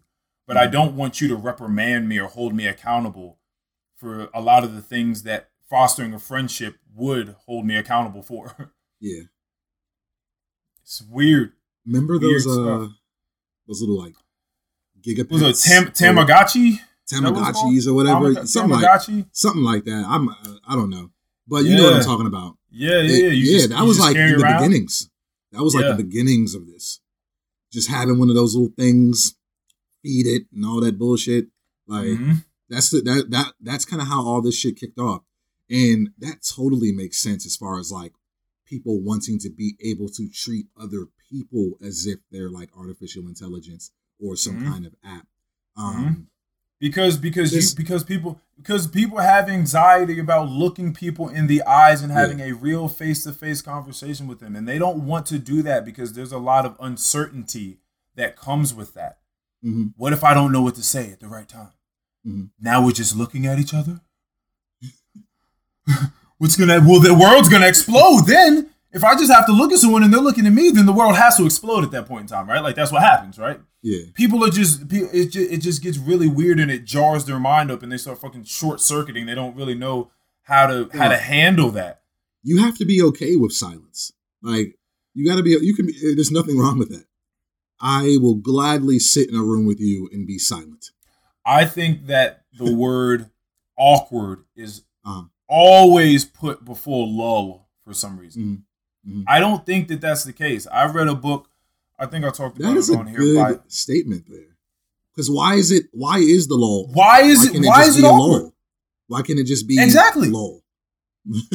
There's no people, but again, I think that the way that we teach this information has to be retaught and has to be retaught in a different way as we grow our lexicon and we start to understand and conceptualize things differently. We have to mm. go and re- to reteach it differently. So when people talk about conversation, it's not just going to be one big ass run on sentence Mhm. where it's just always the most interesting information and everybody's always engaged and you always know just the right witty thing to say back. That's not that's not real life. Yeah, And you and people have to be okay with that. yeah, And so I think that when it comes to listening uh, or just having, you know, discourse with someone, it's okay for both people to take a break, not necessarily have anything to say in the moment, process some of the information that's been shared, process some of the information, sit with your thoughts, take in what's going on around you because I know this is giving people anxiety right now because anytime there's a moment Yeah. like that, people feel like very first thing they do, like if there's a lull, you just go Uh-huh. straight to the phone. Uh-huh. Oh no, that's that would just be we, we can't just sit here and just be hmm like that's that's weird as fuck. And I understand that sounds foreign to people. Yeah. But I love it, man, when I'm hanging out with my family. I like we just sit around and for the most part people put away their phones. Every once in a while people pick them up and you know scroll through something. But it's it's usually never a huge hindrance to the conversation as a whole. Mhm. Right? You know, every once in a while there's that, hold on, wait, what'd you say? Wait, what are y'all talking about? You know what I Mhm. mean? And then you kind of got to recap people on what the fuck was just said in the last couple minutes. But for the Yeah. most part, we have really just very rich conversations that go all different sorts of ways. And I just see that being lost in people our age and definitely younger. Yeah. Not everybody clearly, but the, but for the most part, it's just it's really weird. It is. Really, it's, it's just weird. It's eerie, man. It is. And- The Social just as- Dilemma. Go watch it, guys. Is oh is this is that is that relevant to what you've just been talking about? The Social Dilemma? Yeah, for sure. Okay, okay, okay. Yeah, like yeah, yeah, it's yeah. relevant to the okay. Is it a show or a series? It is. Uh, no, I'm sorry. Is it a movie a- or a series? it's you know what's actually really cool about. it? I'm glad you asked me that. It's I don't even I don't know if there's a name for this because I don't know if I've ever seen it before. I would call it a docu movie. Oh, okay, okay. I got you. Okay, yeah, yeah. Like there there are scenes to a movie and they cut it up, but in Mhm. between that they have a documentary going on. Yeah, So they have like these two spectrums, yeah. These Yeah, I two, got you. these two these two stratums, yeah, pretty much. It's pretty cool. I got you. so you can follow it correctly if you don't quite understand what all these super smart ass people are talking about in the documentary part even though you should because they do a pretty good job of relaying it in lay terms for people Uh, then you just watch the movie as it sort of goes along and you completely get it. They did a really really good fucking job with that. Mhm. yeah i love it. Yeah man crazy. State state state of state of mind for people. Because what it comes down to and this is something my aunt and i were talking about is when all this stuff, and this is something I've been thinking about for years, man, years, and I've tried to have these small little conversations with my friends every now and again. When the outside world, everything external, we can touch and we can grab and we can drink and smoke and fuck, doesn't fulfill us, then what? That's always been that's that's been my thing for a long time. Like when you when you've exhausted yourself, drinking as much alcohol as you can, smoking as much weed, doing as much drugs as you can, fucking as many people as you possibly can get your hand on, doing all these different things, and that shit doesn't fulfill you, then what? Where does the happiness come from? What else? That's is- what I'm saying. What do you do? And that's why we have these meditation sessions on here and we have these sorts of talks because that's something I've been invested in for a very long time. Is where where can you truly drive derive some some real happiness and not even just happiness, but I should say something better than happiness because happiness is just sort of like a an ephemeral state. I should say a gratefulness. hmm Just just yeah, just just gratitude. Where can you derive real gratitude and meaning? That's mm. that's what I think is worth chasing. That's what I think is worth going after. Yeah, because once you once you've purchased a bunch of stuff, I just learned what retail therapy was. I didn't know that was a real thing. I didn't. It, it never Really? applied to me. I never felt that. I never had that. I Yeah, ran into those other don't like things. things. Yeah, exactly. I ran into all those other things I just named, but as far as just like buying things to make myself feel better, I thought that that was very interesting. I had never thought about that. To just go and people just go to the mall and just like purchase something. It's like, oh yeah, oh got that, oh yeah, oh got that, oh yeah, like, and it brings some some degree, some iota of solace to your being just to purchase that thing. But it's but that's so fleeting. Mm-hmm. That's gone. That that those ebbs and flows are so rapid. That's mm-hmm. crazy. Because once you purchase that, like that shit is done all in a in a credit card swipe. Right. Like it's just like you go and you get it from the rack and you bring it over and you're like, yeah. And then you swipe and you're like, yeah, yeah. And then you maybe maybe maybe it lasts while you're walking around the mall or whatever with the stuff. Uh-huh. And here's the thing: what if you're not even walking around the mall? What if you're one of the, you're just doing it new age and you're just online? How long does that last? At least if you're walking around the wall, you're walking around the mall, you got maybe you got done up, you you know what I mean, you're you're super fresh because you went to the mall, so you decided to get super fresh. So you're at the mall, you're looking good, you're walking around with nice bags. Yeah, nice bite to eat. You maybe with your friends, you're carrying bags to make you feel wealthy and important because you have things in your hand. Mm. You can buy things, and now maybe other people are looking at you like, oh, he got money, he can buy things. Maybe I, I guess that's a little bit of what it is you're doing it for. Mm. Social acceptance as well, because people see that you have the power to materialize things. Mm-hmm. Just it's all just very weird. I just I just I just have to ask myself why I'm doing things. I just like to be mindful and ask yeah. myself why I'm doing things. And as if, one, and if, and if that is just temporary. As one who enjoys a nice shopping trip, I can totally yeah. understand that. I don't necessarily want to shop because it makes me feel better.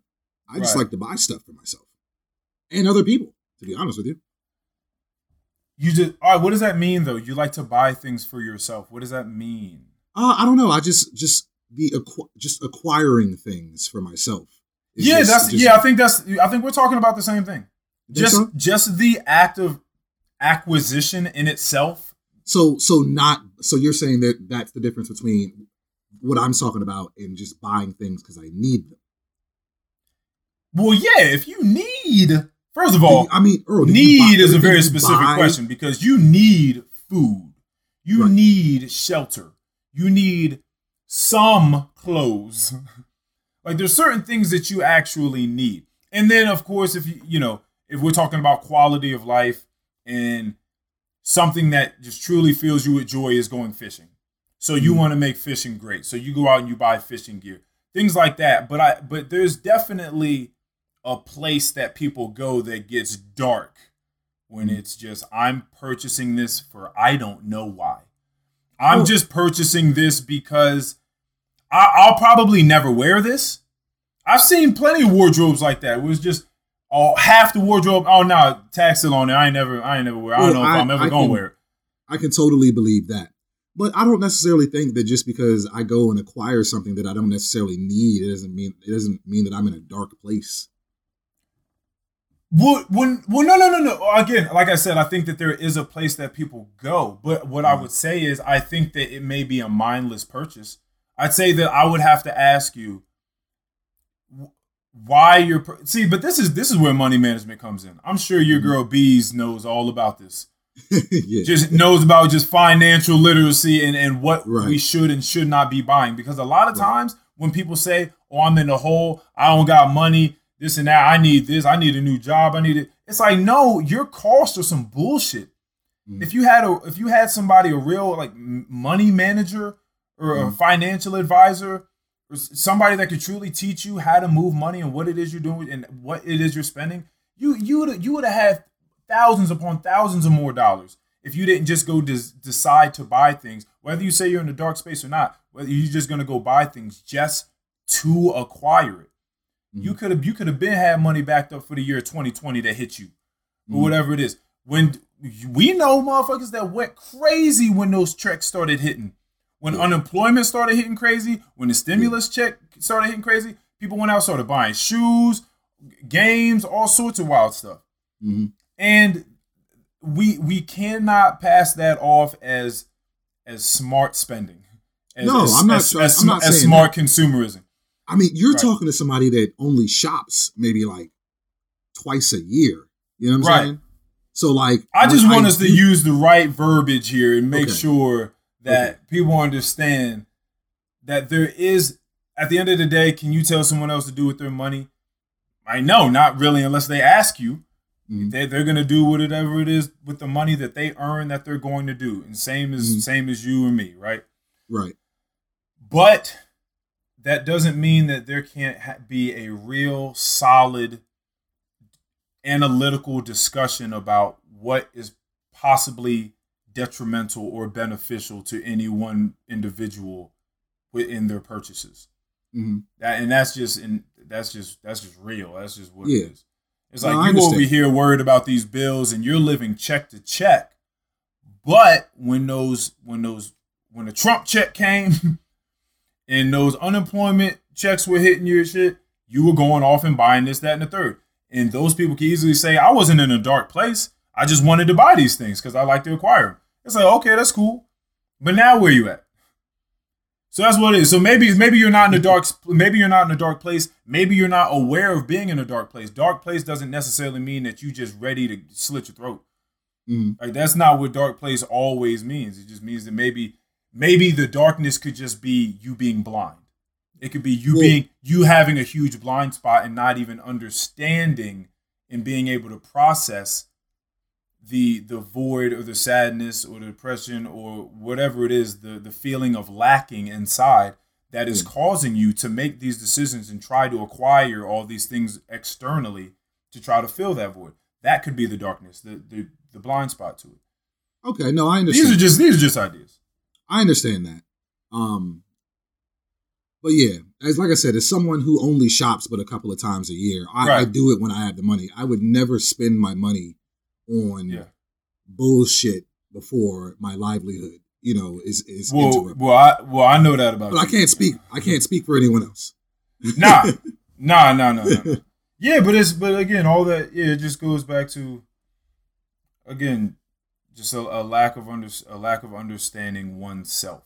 And I Yeah. don't think that and I don't think that going back to, you know, the state of America, the, the state of us or our minds inside of America, I don't Mhm. think that we're incentivized to try to find ourselves. I Mhm. don't think that we're incentivized to try to figure out what's going on inside emotionally. I don't I don't I don't think so and get and get better bearings on on our lives. I, I don't think that that's what's incentivized. I don't. I think what's Yeah. incentivized is get out here and buy this stuff and if you don't, you're not nearly as cool as your neighbor. Ouch.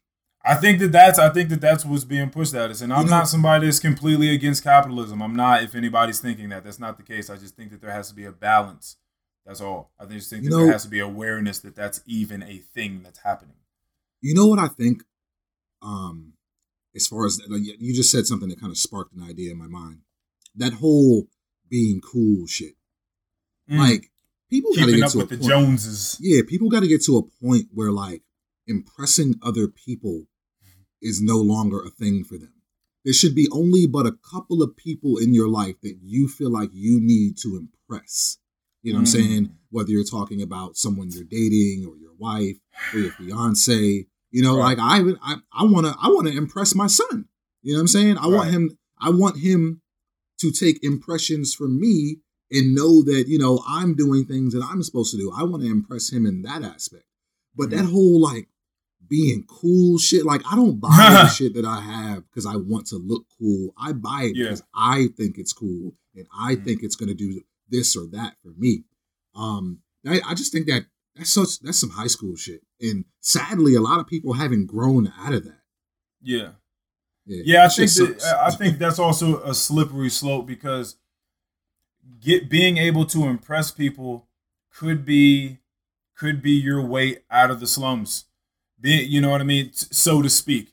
Being able to impress people, especially in this this digital age we live in now, could be your way to get to that that acting gig that we were talking about. Well, like I said, if it's if it's if it's if it's if it's running you a check, right. I feel differently about it. Oh, okay. But That's, if- that's where you, you- that's that's where you draw the line. If it's drawing you, If- if but see, that's the thing. Some people may feel like they're on their way to getting that check if they can impress enough people on the way. They're like, I didn't get the check yet, but if I continue to look cool and impress people, at some Mm-hmm. point, these opportunities or that check is gonna find its way to me. So pretty much all I'm saying is that I just feel like people people people are they're working towards getting to that place where it's going to get it's going to cut them a check. And if they feel like they have to sacrifice whatever the fuck it is they look like or their dignity in the moment for it then that's exactly what it is we're going to do. And I can substantiate that claim by looking up most of any clout chasing video that we've had in the past year or two or three. Yeah, no, you're right. You're right. Um, I guess there's ways to go about it in which you don't look like a whole fucking clown. a lot of people just be living like clowns. That is a fact. So, I feel like I feel like I feel like I feel like we've covered a lot of ground. Yeah, I feel like we've covered a lot of ground. This is taking a lot of turns. This is the type of this is one of the reasons why I decided to do this podcast. The other one was like you know therapy. I've talked about. The other one was mm you know, we we started doing this, and there was just other people that seemed to enjoy it. So then that only yeah. you know fueled the fire. But on top of that, it's just this is the sort of conversation that we're talking about, and that Sherry Turkle's talking about and reclaiming conversation. This is the sort of conversation that a lot of people are missing, which is just engaged conversation. We talk about all mm-hmm. different sorts of wild shit. Some of it's very deep, some of it's very analytical, all different sorts of scenarios we're talking about people going to jail wrongfully. We're talking about the state of the of just the mental state of Americans throughout. I mean, definitely COVID, but there and beyond. We're just talking about all different sorts of stuff. We're talking about Christmas gifts, but all of it is just engaged. And this is the sort of conversation people are missing because this is this is how real conversation goes. It un- it unfurls, and you learn so much more about yourself and about other people. But I also think that that's a huge and we can get into that another time. But I also think that that's a huge thing and why people are afraid of having conversation. When you look at people in their eyes and you have face to face conversation, you reveal a whole lot of yourself to not only the other person but to yourself as well. And I think that that can be very scary for a lot of people as well, because you don't know what you might you don't know what you might find. I agree. Yeah, I agree. Because yeah. you're constantly having yeah, your ideas challenged, right? Yeah. yeah and I guess it depends on you know who you're speaking with as well. You know what I'm saying? Some people may have this kind of inferiority complex where they feel like they can't be around certain people. Oh god. You know what I'm saying? Yeah. And yeah, then you get some folks where, you know, they they might feel the complete opposite, you know, talking to someone who they feel like is more inferior to them. Mm. Inferior. Inferiority complex. Men- yeah, no, no, no, no. Mentally, yeah, no, no, no. I know. I know. or just. Yeah. I know exactly what you're talking about. I know. I've definitely had. I've had very many conversations, and some actually quite recently. Now that you say that, where the conversation comes up, and they start defending themselves before we even get into the conversation. They start defending their masculinity or whatever it is. Like, I didn't even, I didn't even ask you about any of that. Like, yeah, but I'm just letting you know though, just just in case. It's like, oh, all right all right, that's fine. So yeah, it always it's usually always a place of hurt. But anyway, what are you, what are your what are your last words for the people, man? Unless you have something else you wanted to talk about, of course. Nah, I'm good to go, man. What what do you um, got? My last words for the people is kind of just gonna just jump on the back of what you were just saying. Don't be afraid of a little bit of human interaction. I promise you that you can learn a lot about a person. It doesn't always have to be a bad thing. Just don't be afraid of a little bit human interaction. Don't let that type of uh, that type of interaction become lost amongst us all. Yeah. You know, don't let don't have don't have me and Erle up in here trying to save human interaction for our species. All right, get out there, talk to some people.